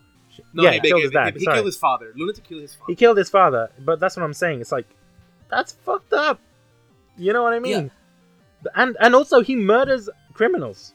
That's something that we forgot to mention. Like hmm it- it's this weird vigilante type thing. It's like you don't see it a lot. It's kind of in a way, it's kind of like Deadpool. In a way. But at the same time he has no I think his sense of values has just gone out the window and that's what I like about him. He's very unpredictable in that sense and yes, he is used as a plot device for the second kind of arc. But I also like his character design and I like him as a character. He just looks badass. You don't see I many mean- characters like that. Yeah. And Bish, I completely agree with you, but that's why I find him disappointing. But He's why is such that? an interesting character, right? That has this dark backstory that's not similar to any of the other backstories that we have in this anime, and it's half-assed. It's not developed. You don't get to see more of him. He's not developed as a character to his maximum potential, and that's what made him disappointing. He was just uh, left there, right? Hmm. Like they introduced him, they set up a potentially very interesting story, and then they just did, never went through with it. They never developed it.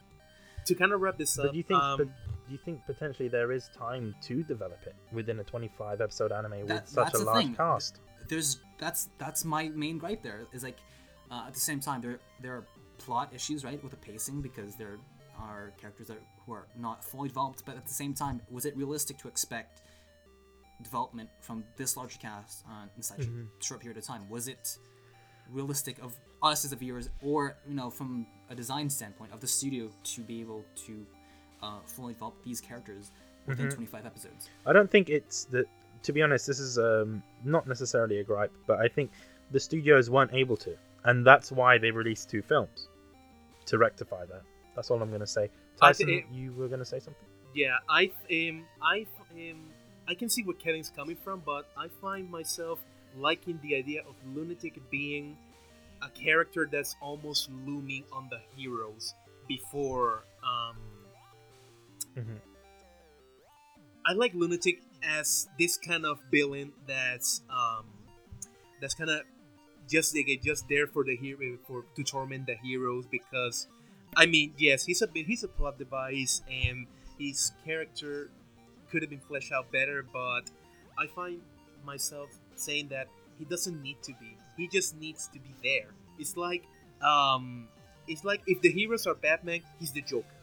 And he, he's like this Mhm, yeah. perpetual enemy that he that is never really defeated, but he brings the tension of hey, you have this idea of justice, I have this idea of justice, and they and, But then, but then you don't get, get anything interesting out of that. It's like Team Rocket, you know, like they're just tropes at that point, and they can't be taken seriously. the, the, And- the- the thing is that Team Rocket was it was made to be tropes, to be like this comical. Yeah, Um, but I I don't think that Lunatic is a trope because they give him such an interesting story, and then so if it, you it- create no, an it- no, interesting character and then you just make him a trope, then you know. pre- precisely, but pre- precisely why I'm arguing that the comparison between Lunatic and Team Rocket is just disingenuous because they're nothing alike.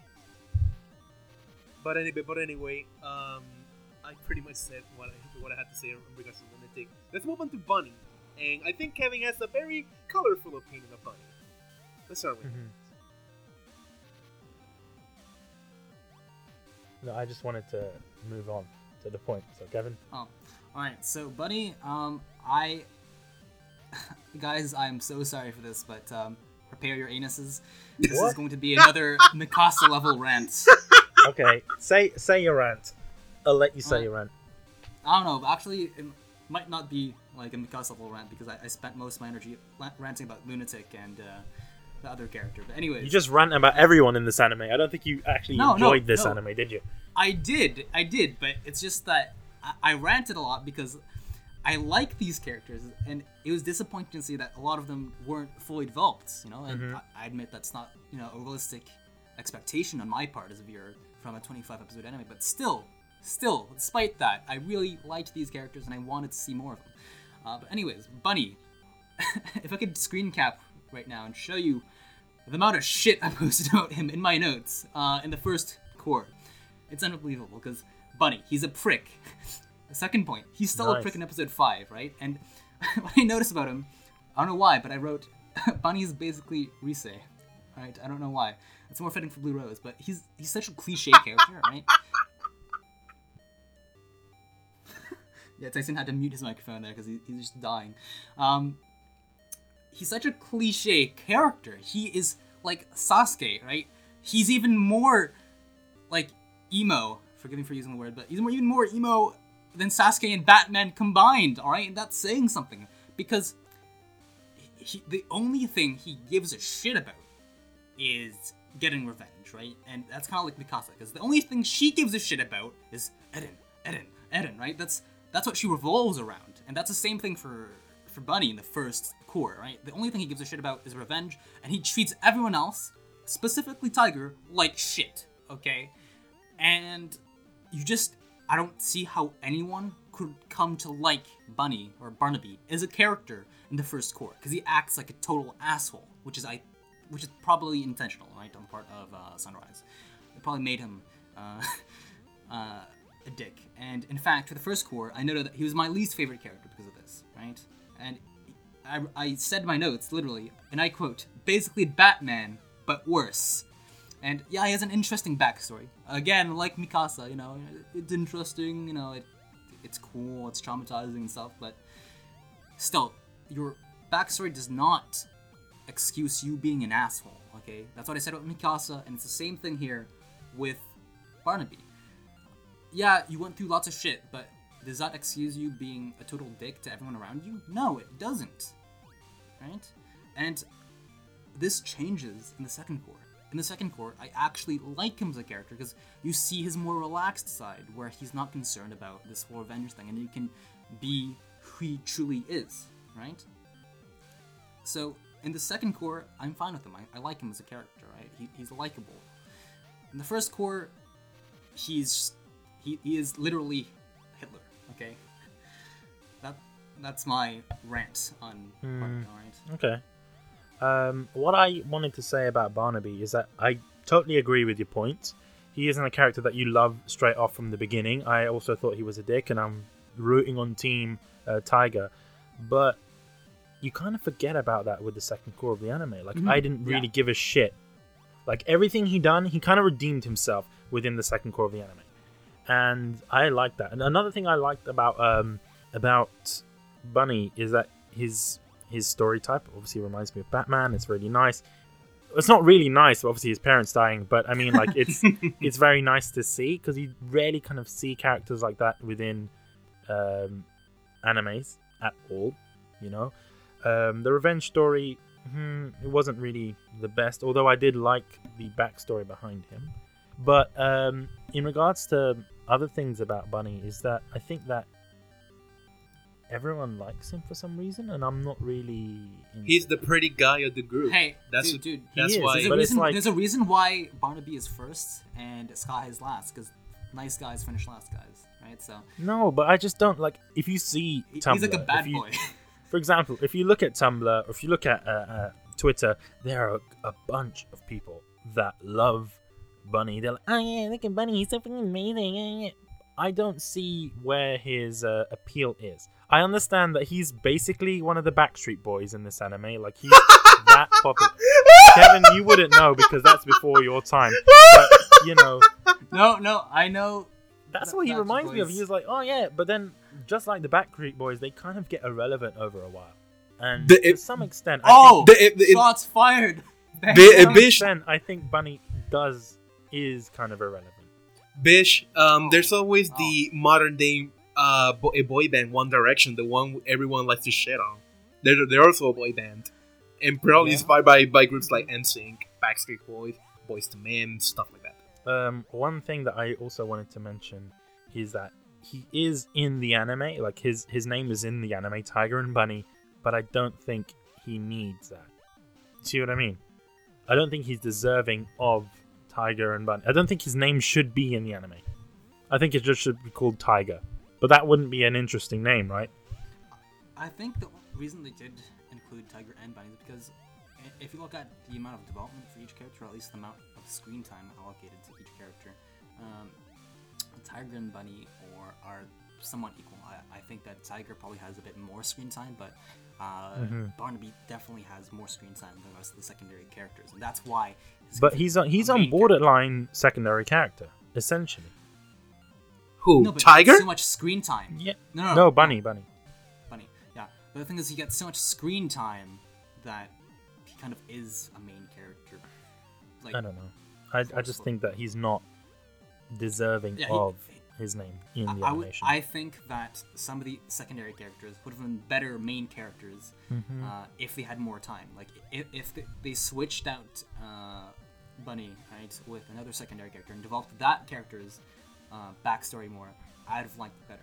Mm, A- another thing that um, I wanted to say um, before we switch is that how is he kind of okay with the fact that he's lost his powers? Well, he hasn't lost his powers. He, he can only use it for a minute now. How is he okay with that?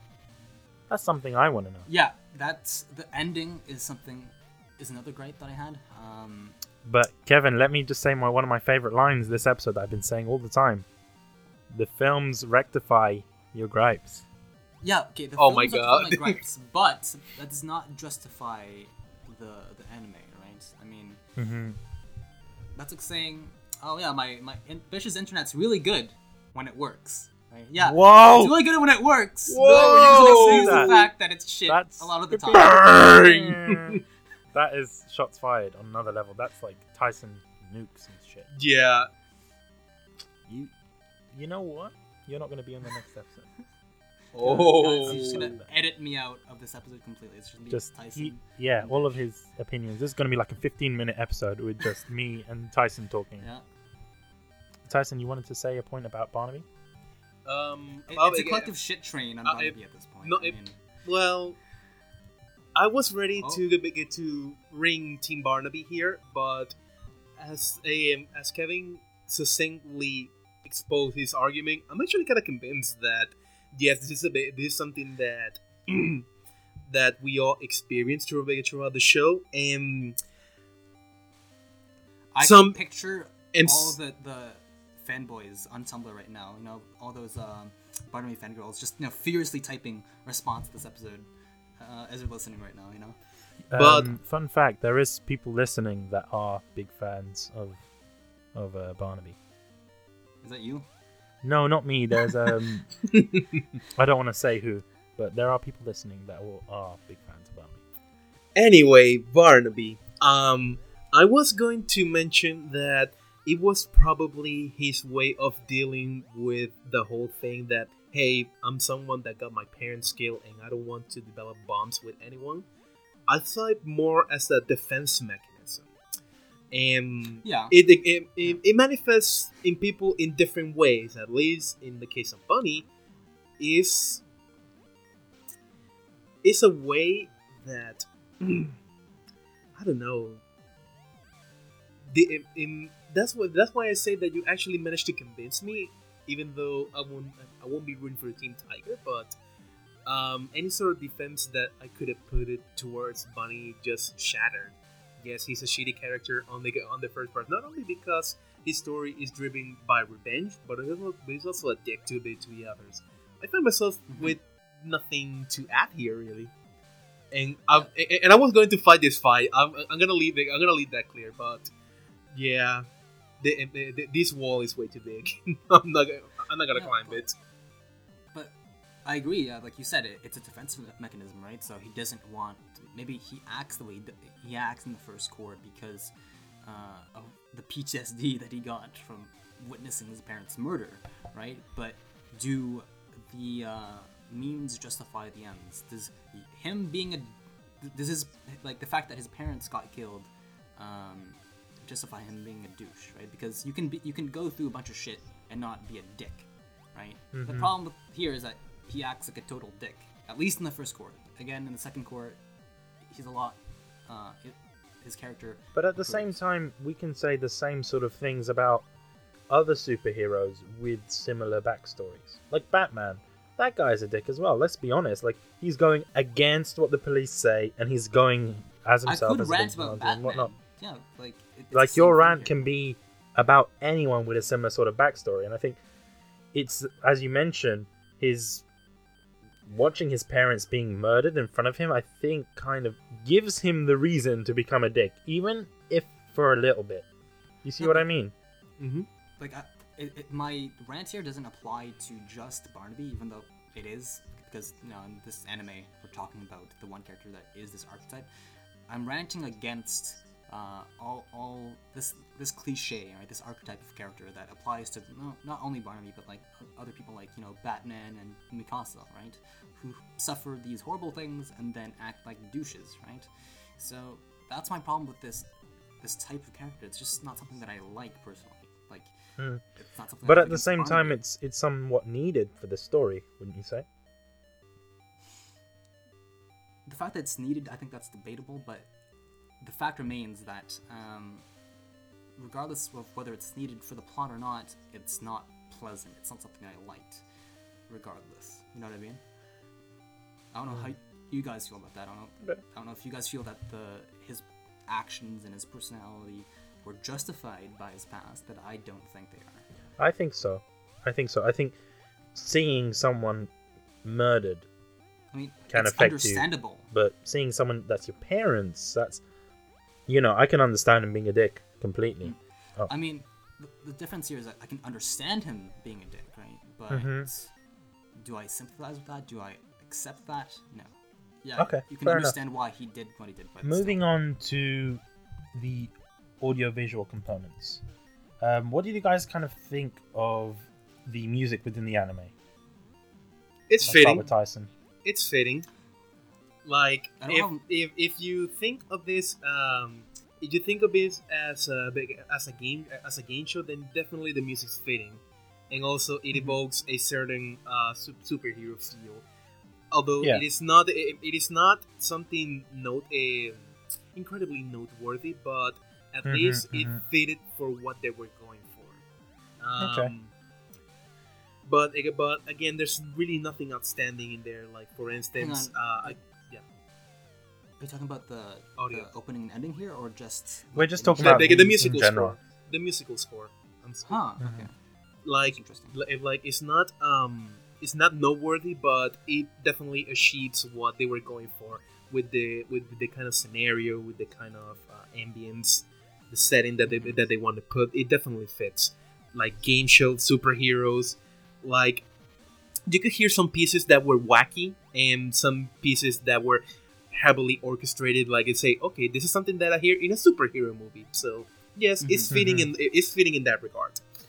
As for opening opening and endings, this show has two of both. I'm gonna say that, um, and I'm speaking solely on preference here. I prefer the first OP and the second ED.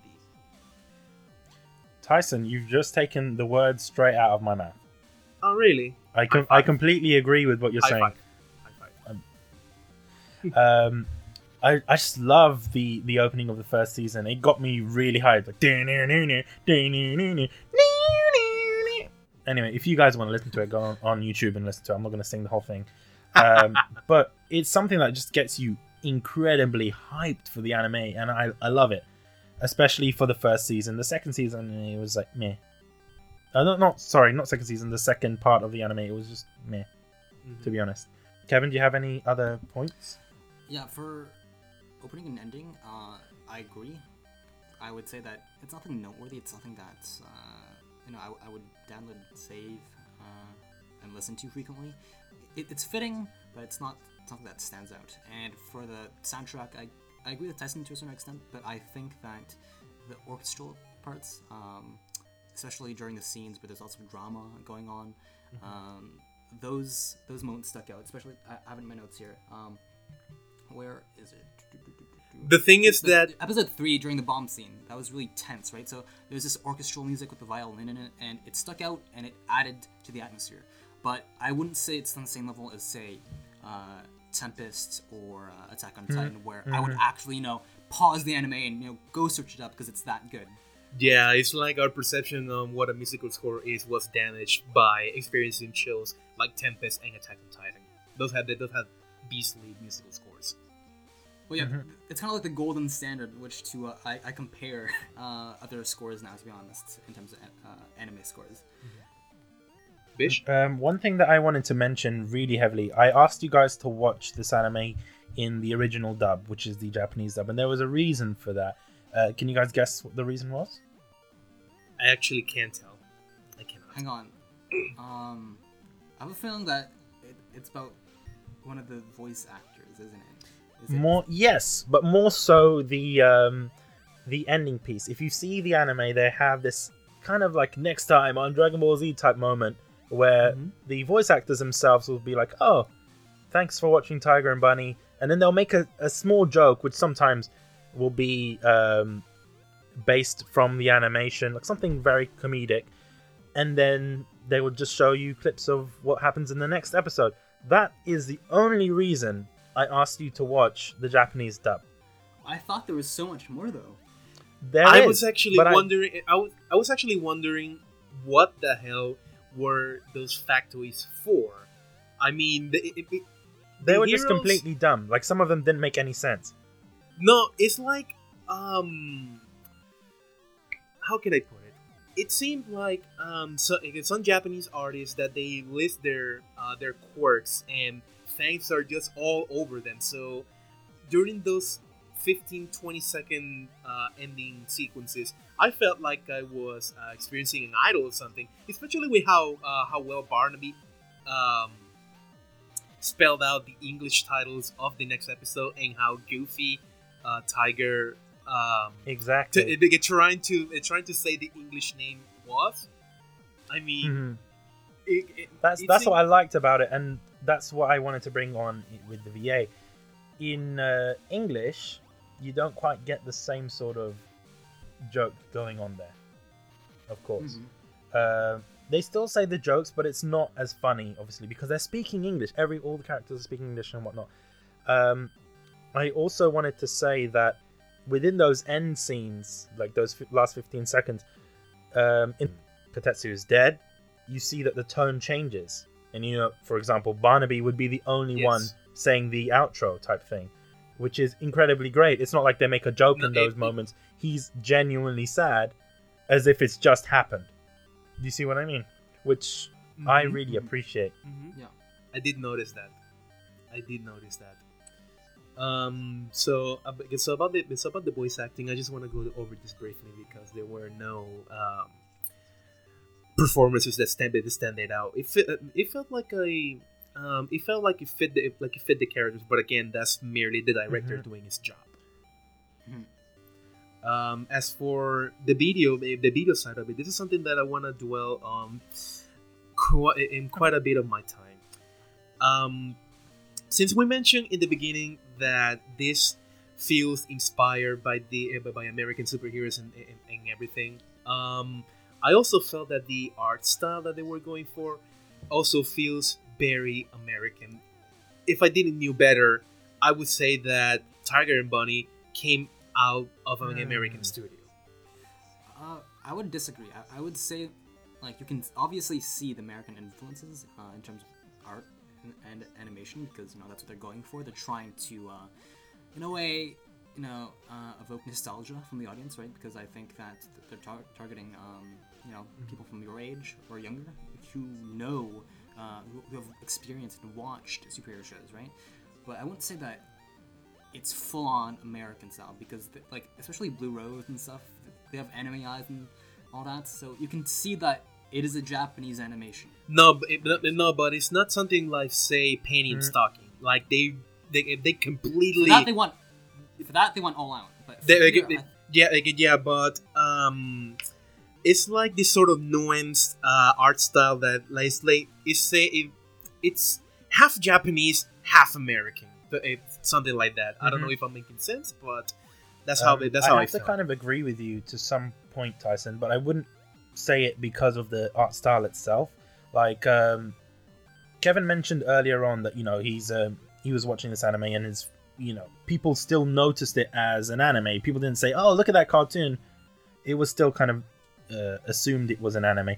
But the thing I kind of agree with on your point in the American kind of thing is that there is I'm not sure if you may have seen it or not, but there are moments which are rendered in 3D that it is not like necessarily drawn. hmm yeah, Uh, Um, oh yeah, oh oh yeah. That, it- that's one gripe I have. That's um that's what I'm I'm personally I'm a big fan of that uh, and I love it when people use um 3D programs to to give it that kind of edge.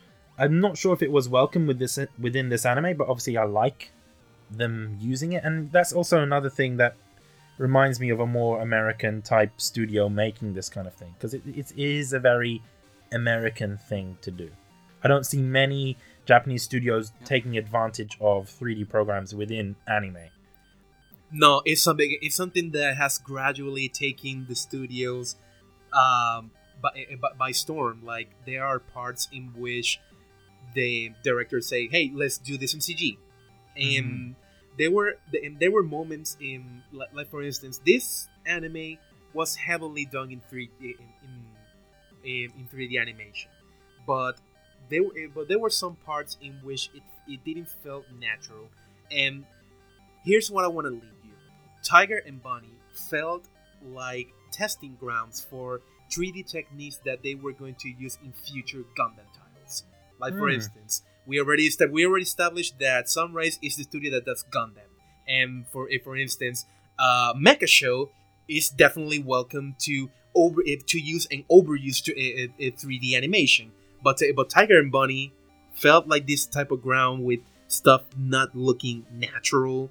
Like for instance, I I even and this is where it got really jarring. Not so much in the battle sequences where the 3D bothered me, but there were things rendered in 3D that made absolutely no sense. For instance, they rendered a banana in 3D and put it in the animation. like, what the fuck is I that? think I think that was a gag. Um, no, no, right. no, I don't feel may it was I like interject. Usually, Dude, when please, oh, because when you're using stuff like 3ds or Rhino or a lot of sort of 3D programs, I think that's mainly a testing thing. Because in those programs, there are certain objects that are built into those programs, which you're like, why the fuck is this here? And you just plop it in there. Do you know what I mean? Like a like a banana or like a, an apple or like a teapot. Things like that. They're just put into the program to test renders. And I think potentially that was there for that, but I'm not quite sure. there, there were all there was also um, battle sequences with, uh, for instance, the whole battle between Barnaby and Tiger in the in, in the last part of the second of the second arc was quite awkward, seeing that it was not as intense, and I'm gonna attribute that fault directly to the 3D animation. I um, I don't know. It didn't feel as exciting to watch. Just these two people beating uh, beating each other up while Bar- while Barnaby was trying to um was trying to hit Tiger. And stuff like that. Where, because the whole suit is rendered in 3D, and just his Hmm. face is just rendered in um, the uh, default or in art mode. Okay. It felt really awkward to watch. Would you say awkward. because those two things are co- conflicting, or it's just, it's just that I, it, it's just that it doesn't uh, come across as a fight. Okay. For for for instance, I mean, it's kind of the- it's kind of the hero's job to not to not get into fist fights, but um, but but when you actually put the technology to test in a fight, like for instance that that, that scene, it, it it feels like out of place. It, it, it, it takes me away from the immersion that this show is trying to put together. Uh, Kevin. So, I don't know. I I have a bit of a an opposite opinion regarding the uh, 3D animation, 3D CGI. I think that it was pretty well done. I mean, it's not perfect, uh, but I think the way it was used was fitting for the fight scenes at least. And I'm saying this because I recently watched uh, Ghost in the Shell, the 2010 remake. I think it was released in 2010 anyway. But in that, the the three the 3D CGI was pretty cringy, to be honest. And in comparison to that, I think that the 3D CGI in this, in Tiger and Bunny, was considerably better. You know, it's not perfect, but it got the job done. And it, you know, for an industry where um, 3D animation is so frowned upon, I think that they did a pretty good job with what they had. it's not that it's frowned upon. It's just that it didn't felt fitting, Mhm. and at least in my case, it, it, it took away from the immersion. Okay. Um, once again, Tyson, you took the words straight out of my mouth. I think what they could have Ah. done to to avoid that is if they've rendered it differently. Like, there's different renderers you can use, different techniques you can use. There's like certain ways you can render something so that you only see the line weights, and then they could potentially fill that in the way that they want to. I feel it, it- That would've made more I sense. feel the frame. I feel the frame was uh, um, like in the in the frame the artist drew the skeleton. Like for instance, they do draw the face because that's part that part is um, is definitely not rendered in CGI. That's that, that's hand drawn. But uh, but then you put the skeleton like in in, in 3D. Mhm. Um, when I, when I try to think of a way of how the 3D animation could be better, if I think that it was done as testing ground for new technology to probably use in their arguably more popular or more well-known series Gundam, then it makes sense to me. Well, I mean, Another thing is that it's not only used in Gundam, it's used in other animations from Sunrise. Like even Love Live. Don't I don't know how they've managed to use it in Love Live, but in the dancing sequences it's all CG. Which is quite that's actually. but it's done in a good Probably, way. but probably a bit. bit- It, it probably except the it probably except the um the, the dancers obviously, but it also but it also felt really awkward to Mhm. see, and, and it just and it just the intro because and, and, and at this episode I've only seen like three episodes of Love Live, and I didn't see any sort of heavy CG uses besides the intro. Wait, hang on, but how are you only three episodes in Love Live, and I constantly hear you shitting on Bish's choice? Do you know why that is? Do Do you you, know why that is? why? It's because everyone shits on Nico, and it's so unfair. And just because me and Tommy and um, Elliot ha- love Nico, apparently it's just us against the world now. Because l- the, the type of people you'll meet on Annie Twitter is people that love Nico and people that hate Nico. That's how it's split at the moment. So, and the people that hate Nico, for some reason, they have other best girls, but they just focus their time on hating Nico. And to those people, I just say, I don't care, man. I love Nico. You can't change my opinion. And Tyson, when we do talk about Love Live, this is gonna be talked about. Kevin, your point. Alright, so uh, I think it's kind of like you and Tyson versus me in terms of 3D uh, animation here, but I, I do think that it uh, complemented the action scenes pretty well because I can't like picture certain scenes, like action scenes in particular, being done in 2D. It wouldn't have looked Mm. as nice or as smooth, in my opinion. Especially, I don't know why, but I keep on thinking of the grappling hook scenes. It's like it wouldn't have looked as smooth uh, in 2D. In my But there's animes in the past that have done it in 2D. into the into the only, especially Exactly. the very early Gundams. I- for for I- instance, I that will- was there, there was no computer technology back then. I- that was I will entirely bring done up- in 2D. I will bring up an example here, alright? RWBY, alright? That's done in 3D. The entire thing is done in 3D. Do you think the animation done by Monty Um, especially for the combat, do you think it would have looked as smooth in 2D? Potentially, yes. I, I don't I haven't think again- it's I, did, I, I I, would haven't seen- disagree. I haven't seen RWBY, so what what I would say is that I don't think it's the what type of animation used, whether it's 2D or 3D. It's about using it correctly.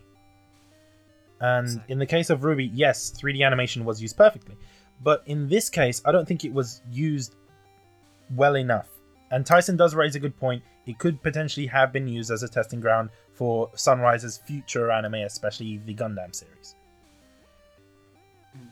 Okay. Um, one thing that I wanted to talk about is the sponsorship within this anime, and that's the reason I actually suggested this anime more so than anything. Um, what did you guys think of it? Uh, per, shall I Mhm. Alright, so like I said, my first impressions, uh, it was something that, you know, hit me like a 4x4 when I first watched it, alright? It stands out, it's really apparent because uh, just even just watching the the intro, alright, you have ads plastered for these companies everywhere, right? And they're not like fictional May- may I uh, interject? companies, right? Fun Yep. fact: a lot of the companies are owned by one company, and that is either SoftBank or Namco Bandai. For example, um, some characters have UStream, that's owned by SoftBank. Um, some characters have Calbee. Calbee, that's uh, a that's a um, that's a snacks company, which is I think is owned by Pepsi, which I'm not quite sure on that one. But a lot of the other companies are owned by Namco Bandai, like the uh, Figuarts. Um, a lot of characters also get reused um, sponsors as well. Like for example, um, multiple characters get UStream, multiple characters get this company called DMM, which is a streaming service as well is that kind of thing. There's a lot of recycling of characters, and mainly, I think it's just one or a couple of big companies just getting sponsorships for services that they already own. And I also think it's a two way thing. I don't think it's just them gaining the sponsorship for recognition purposes, but the animation studio has given certain rights for um, toy manufacturing or stuff like that to certain companies like Namco Bandai. They make the games for Tiger and Bunny. They also make the uh, mer- pretty much all the merchandise for that. And the same sort of thing with SoftBank. They did some sort of um, promotions like Tiger and Bunny phones, Tiger and Bunny themed things. So there is that sort of um, sharing thing there. Tyson? Yes. Um, can you hear me? Yep. Oh, okay. so what I wanted to mention was. Oh my fucking god! I lost my train of thoughts. What they could. no, se- Oh. no, seriously, I got, I got a phone call. Uh, what, what was it that you were discussing, bitch? Sorry. Uh, the companies this month. Ah, okay. I think it's worth mentioning that there is a combination of both real brands and fake brands. I mean, we, we really don't have the time to list through them all, but there are some brands, very notable brands. Like for instance, uh, UStream is actually a stream is a streaming company. Pepsi is obviously a brand, a- a, Mhm. brand of pop, stuff like that. But the but the ones that may seem kind of shady, like they were made up, they are probably made up. Just just to put that out there. Um, Have you as- done any research on this? Like, do you know for sure that there I are made up brands, or I because uh, it could just be obscure ones that you don't know, right? no I made I, I made um I- I made some research not into the specific brands or anything, but while I was looking information on Tiger and Bunny, um one of the topics that really interested me is product placements and Mhm. how does this affect the anime overall and I don't think it, throughout one many thing- discussion. eh, one thing that I wanted to mention in terms of product placement is that we spoke about this before. I think in a different anime. I can't remember which anime it was, but It was uh, K-On! was it Kane? K-On, yes. Oh yeah, Yeah, with the yeah. with the Yamaha and uh, things like that. Within Tiger and Bunny, it isn't as intrusive. The only thing that I would say is quite intrusive is the Pepsi product placement. because that just felt like an advertisement. The other thing is you don't see Tiger talking about his sponsors. You don't see Bunny talking about his sponsors with Amazon, that kind of stuff. You don't necessarily see that. They just plastered kind of like a race car driver would have his sponsors on his helmet or on his car, that kind of stuff. It's, it's exactly. It, Mhm. it, kind of felt like NASCAR in a way. Yeah, in a way. Like like But I would just say Blue Rose's sponsorship did seem intrusive because you know she's there's scenes where she's just drinking Pepsi before before going into a fight, drinking Pepsi. And also, I have to admit, Pepsi really lost out on the um, on which product to choose. I don't know why they went for Pepsi Next, because there is such a thing called Pepsi Next, which I'm not sure why they didn't go for Pepsi Next. Do you, like, you know what I think? I think that it it's a wordplay into the powers of the superhero. Yeah, but that's what I'm saying. the, the power of the hero are next. No, but that's what I'm saying. How come they didn't go for Pepsi Next? Because there is a product called Pepsi Next With, with a T. with a T, and also Pepsi Okay. Next exists. The first one, the one that they actually show The- off in the anime. NEX. Yeah, that exists, and but I don't know why they didn't go for Pepsi Next, which is actually a thing, which would have made more sense because then it would have been that play on words with the next and that kind of stuff. Okay, so um, so just kind of to just to kind of finish my research point thing. Um, so one of the topics that I was really interested in reading about was product placement, and one of the and, and I saw many posts um, asking about this, and people and people were saying, yeah, it's a mix of both real and fake brands, and I also think that um, the decision of of including like eh, of including like many brands that in- in- like Bish said that most of the brands depicted are owned by one or two brands. I think that they were part of the production committee and that's why they were chosen. Hmm. and it, it- and it and it, and it drastically uh, decreases the cost of licensing costs and you know and you know stuff like that because making anime is just expensive enough as it is. So um, so when you add in licensing I think Bish was the one who told me that the uh, the Tiger and Bunny manga uh, they, it, it had uh, fake brands Yeah, instead completely of fake brands. It- it- so you know there's a process that they go through licensing and making everything and that costs some money. And anime is already expensive enough to make so why the real brands? Probably they were on the production committee Mhm. for big for, for the show. Uh, Kevin so two points. Uh, I was actually expecting some sort of huge um, Pepsi versus uh, Coca-Cola debate here, but um, speaking of the product placement, right? Um, I felt that was intrusive, right? I How think so? it was a lot more intrusive than K-On! because we were having these these ads literally thrown But which your face uh, no, but which one would you say more so that is the only issue that I have is the Pepsi one because you actually see an advertisement for Pepsi within the episode. The other ones make more I mean- sense. Like I can't really take that seriously because for example, if you're watching a sport, if you're watching the Super Bowl, you know, they're to have their sponsors on their t-shirts. You know, if you're watching Yeah. soccer, they're to have their sponsors on their t-shirts. It's the same sort of Yeah. thing. And I don't and that's not intrusive and I don't see how this is intrusive. The only thing I find intrusive is the Pepsi thing. That's it. The rest can't for be me, intrusive. it's just the fact that they're it's shoved in your face all the time. It's the they're these real bands that you recognize, right? Yeah. do you think um, Bish since you saw the movies uh, do you think there's anything left for Tiger and Bunny to tell a story around or No.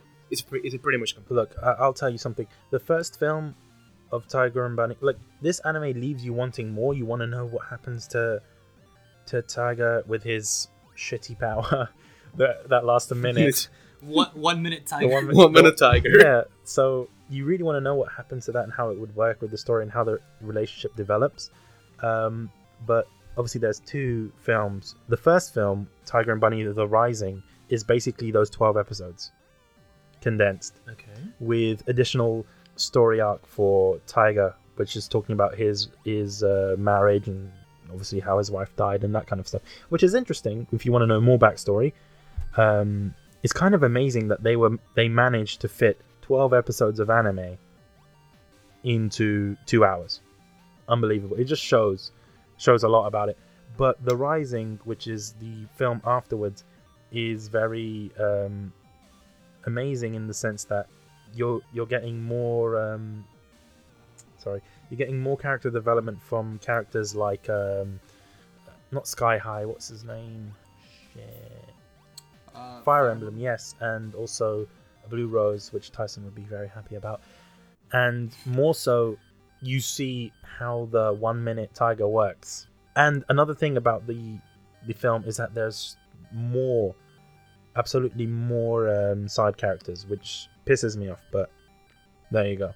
Uh, in my opinion, I, I, like you said, I was left with a lot of questions uh, at the end of the anime, and I would have liked to, to see more, right?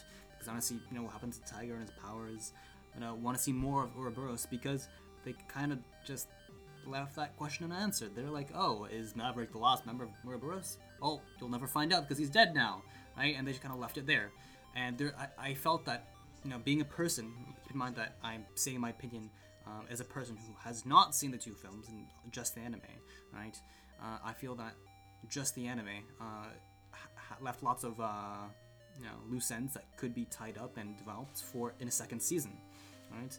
Uh, and I think that we can do something interesting with uh, Kaede because I was expecting, quite frankly, at the end of the anime, for her to become like All the stuff that these gripes that you're having now is addressed in the, and I think okay, effectively the film serves as a second season. There isn't much to take Tiger and Bunny to make it a second season, to be honest. I don't think there isn't enough festival material. I don't know where they could take it to make a second season because I wouldn't want to see another 12 episodes or even 24 episodes with um, Tiger and his shitty one minute power because that's not interesting to me. yeah, that, that's one thing that really. I mean, I, I would like to see a second season, but it's things like that, you know, little details in terms of plot uh, that would prevent it from being viable. I feel I I feel that if from from what Bish told me because I haven't seen the movies, if they wanted to do something else within the Tiger and Bunny universe, they could do a side story on Ka- uh, on Kaede becoming a hero. And even though I f- um, and even though I would feel trouble because of that, it's like retelling the story of uh, retelling the story of Tiger through new eyes. And I'm like, I'm basically watching the same shit I already I already watched. So Well, there's some time. necessarily But let's let's bear in mind um. Sunrise loves doing that because they're doing the same thing with Love Live. But does Love Live have the same plot problems as Tiger and Bunny though? Because Tiger and Bunny, like you know, the follows a very specific. Um, No, I wouldn't. I wouldn't say Love. Live has the same sort of problems because it's an idol anime and it's pretty straightforward. That's a slice of life, right? You can. It's easy to make uh, second seasons of slice of life anime, and you know, Tiger and Bunny is slice of life in a sense. Like the first cour was very slice of life, but towards the second half, it transitioned to a very uh, straightforward uh, plot. So I don't see how they can progress past that. And, and precisely because that, at least in the universe of Love Live, there are different idol groups, so they can do spin off after spin off Yeah. after spin off after And spin that's what they're doing. Um, and, and that's what they're doing. But uh, but but at least in Tiger and Bunny, um, the only way I could see them expanding the story, like I mentioned, Kaede becoming a superhero, and even and even then, I feel like, what are you doing? Like, it- it- why why is this a thing?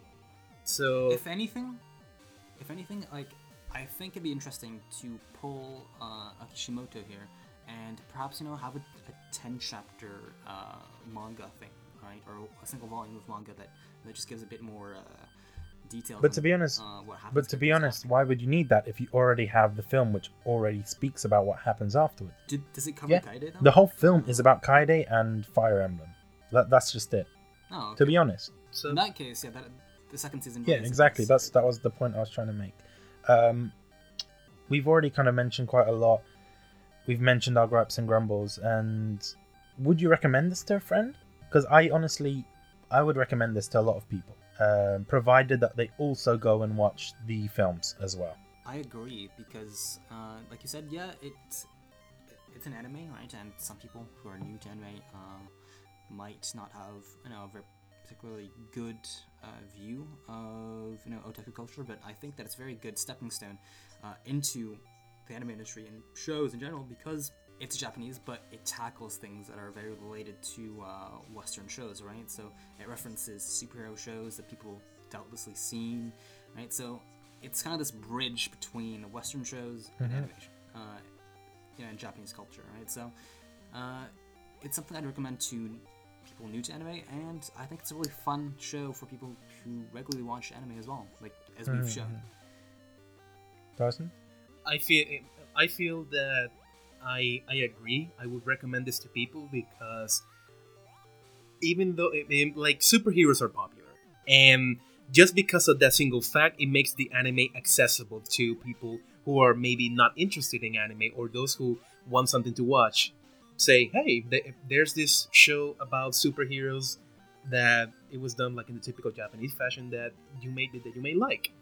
Have a have a look. Tiger and Bunny is available on Hulu. You can go watch it. Yeah, it's not like a typical uh, Japanese anime where there's this, you know, very cliche uh, story, if you will. You know, it- it's in this high school setting that is very, that's not very popular in Western media, right? We don't have many shows um, covering the same sort of lifestyle as an anime, right? So uh, compared to other anime, and Bunny, again, is very good. It bridges the gap between uh, Western and Japanese culture. So I hope you guys have enjoyed this episode of Get a Life Podcast Kunai. Remember, you guys can send us your suggestions via Twitter, G A L P Kunai at G A L P Kunai, and also you can send us an email to my assistant P, and her email address is G A L P dot P E A at gmail.com. Additionally, you can go and check me out on my Twitter page, which is at Get Life Podcast. And Kevin, what's your Twitter page? So uh, my Twitter page is at the Tempest Phoenix, and Phoenix is spelled with an F E, so it's F E N I X. And as always, remember to capitalize the first letter of every word, or else I will not read your tweets. No, I'm just kidding. Well, nice. And Tyson? My Twitter handle is at K A N A Y E underscore. So that's Kane underscore. Also, um, ne- next time on Kunai, guys, how would you feel about watching a meta anime? Basically, an anime about making anime. I've already seen an anime like that, so I wouldn't be surprised. Uh, But more so, more so an anime made about manga, like it's about I- I've Do you mean a manga- Bakuman? industry and stuff Ba- like that. So it's fine. Yeah, Bakuman. Yeah, I- I've read a manga that self-references the industry, but anime, no, I haven't, So, I it, haven't seen one yet. so, so you guys have read a manga about making manga. So next episode, we're gonna cover an anime about making anime. We're doing Shirobako, and also, if things go well, we may have a surprise for you next month. Um, but that remains to be seen. So yeah, we be hopefully. So yeah, we're doing Shirobako next, and that's pretty much it. Hope you guys have enjoyed this episode. Yay! All right, see you next time. See you next time.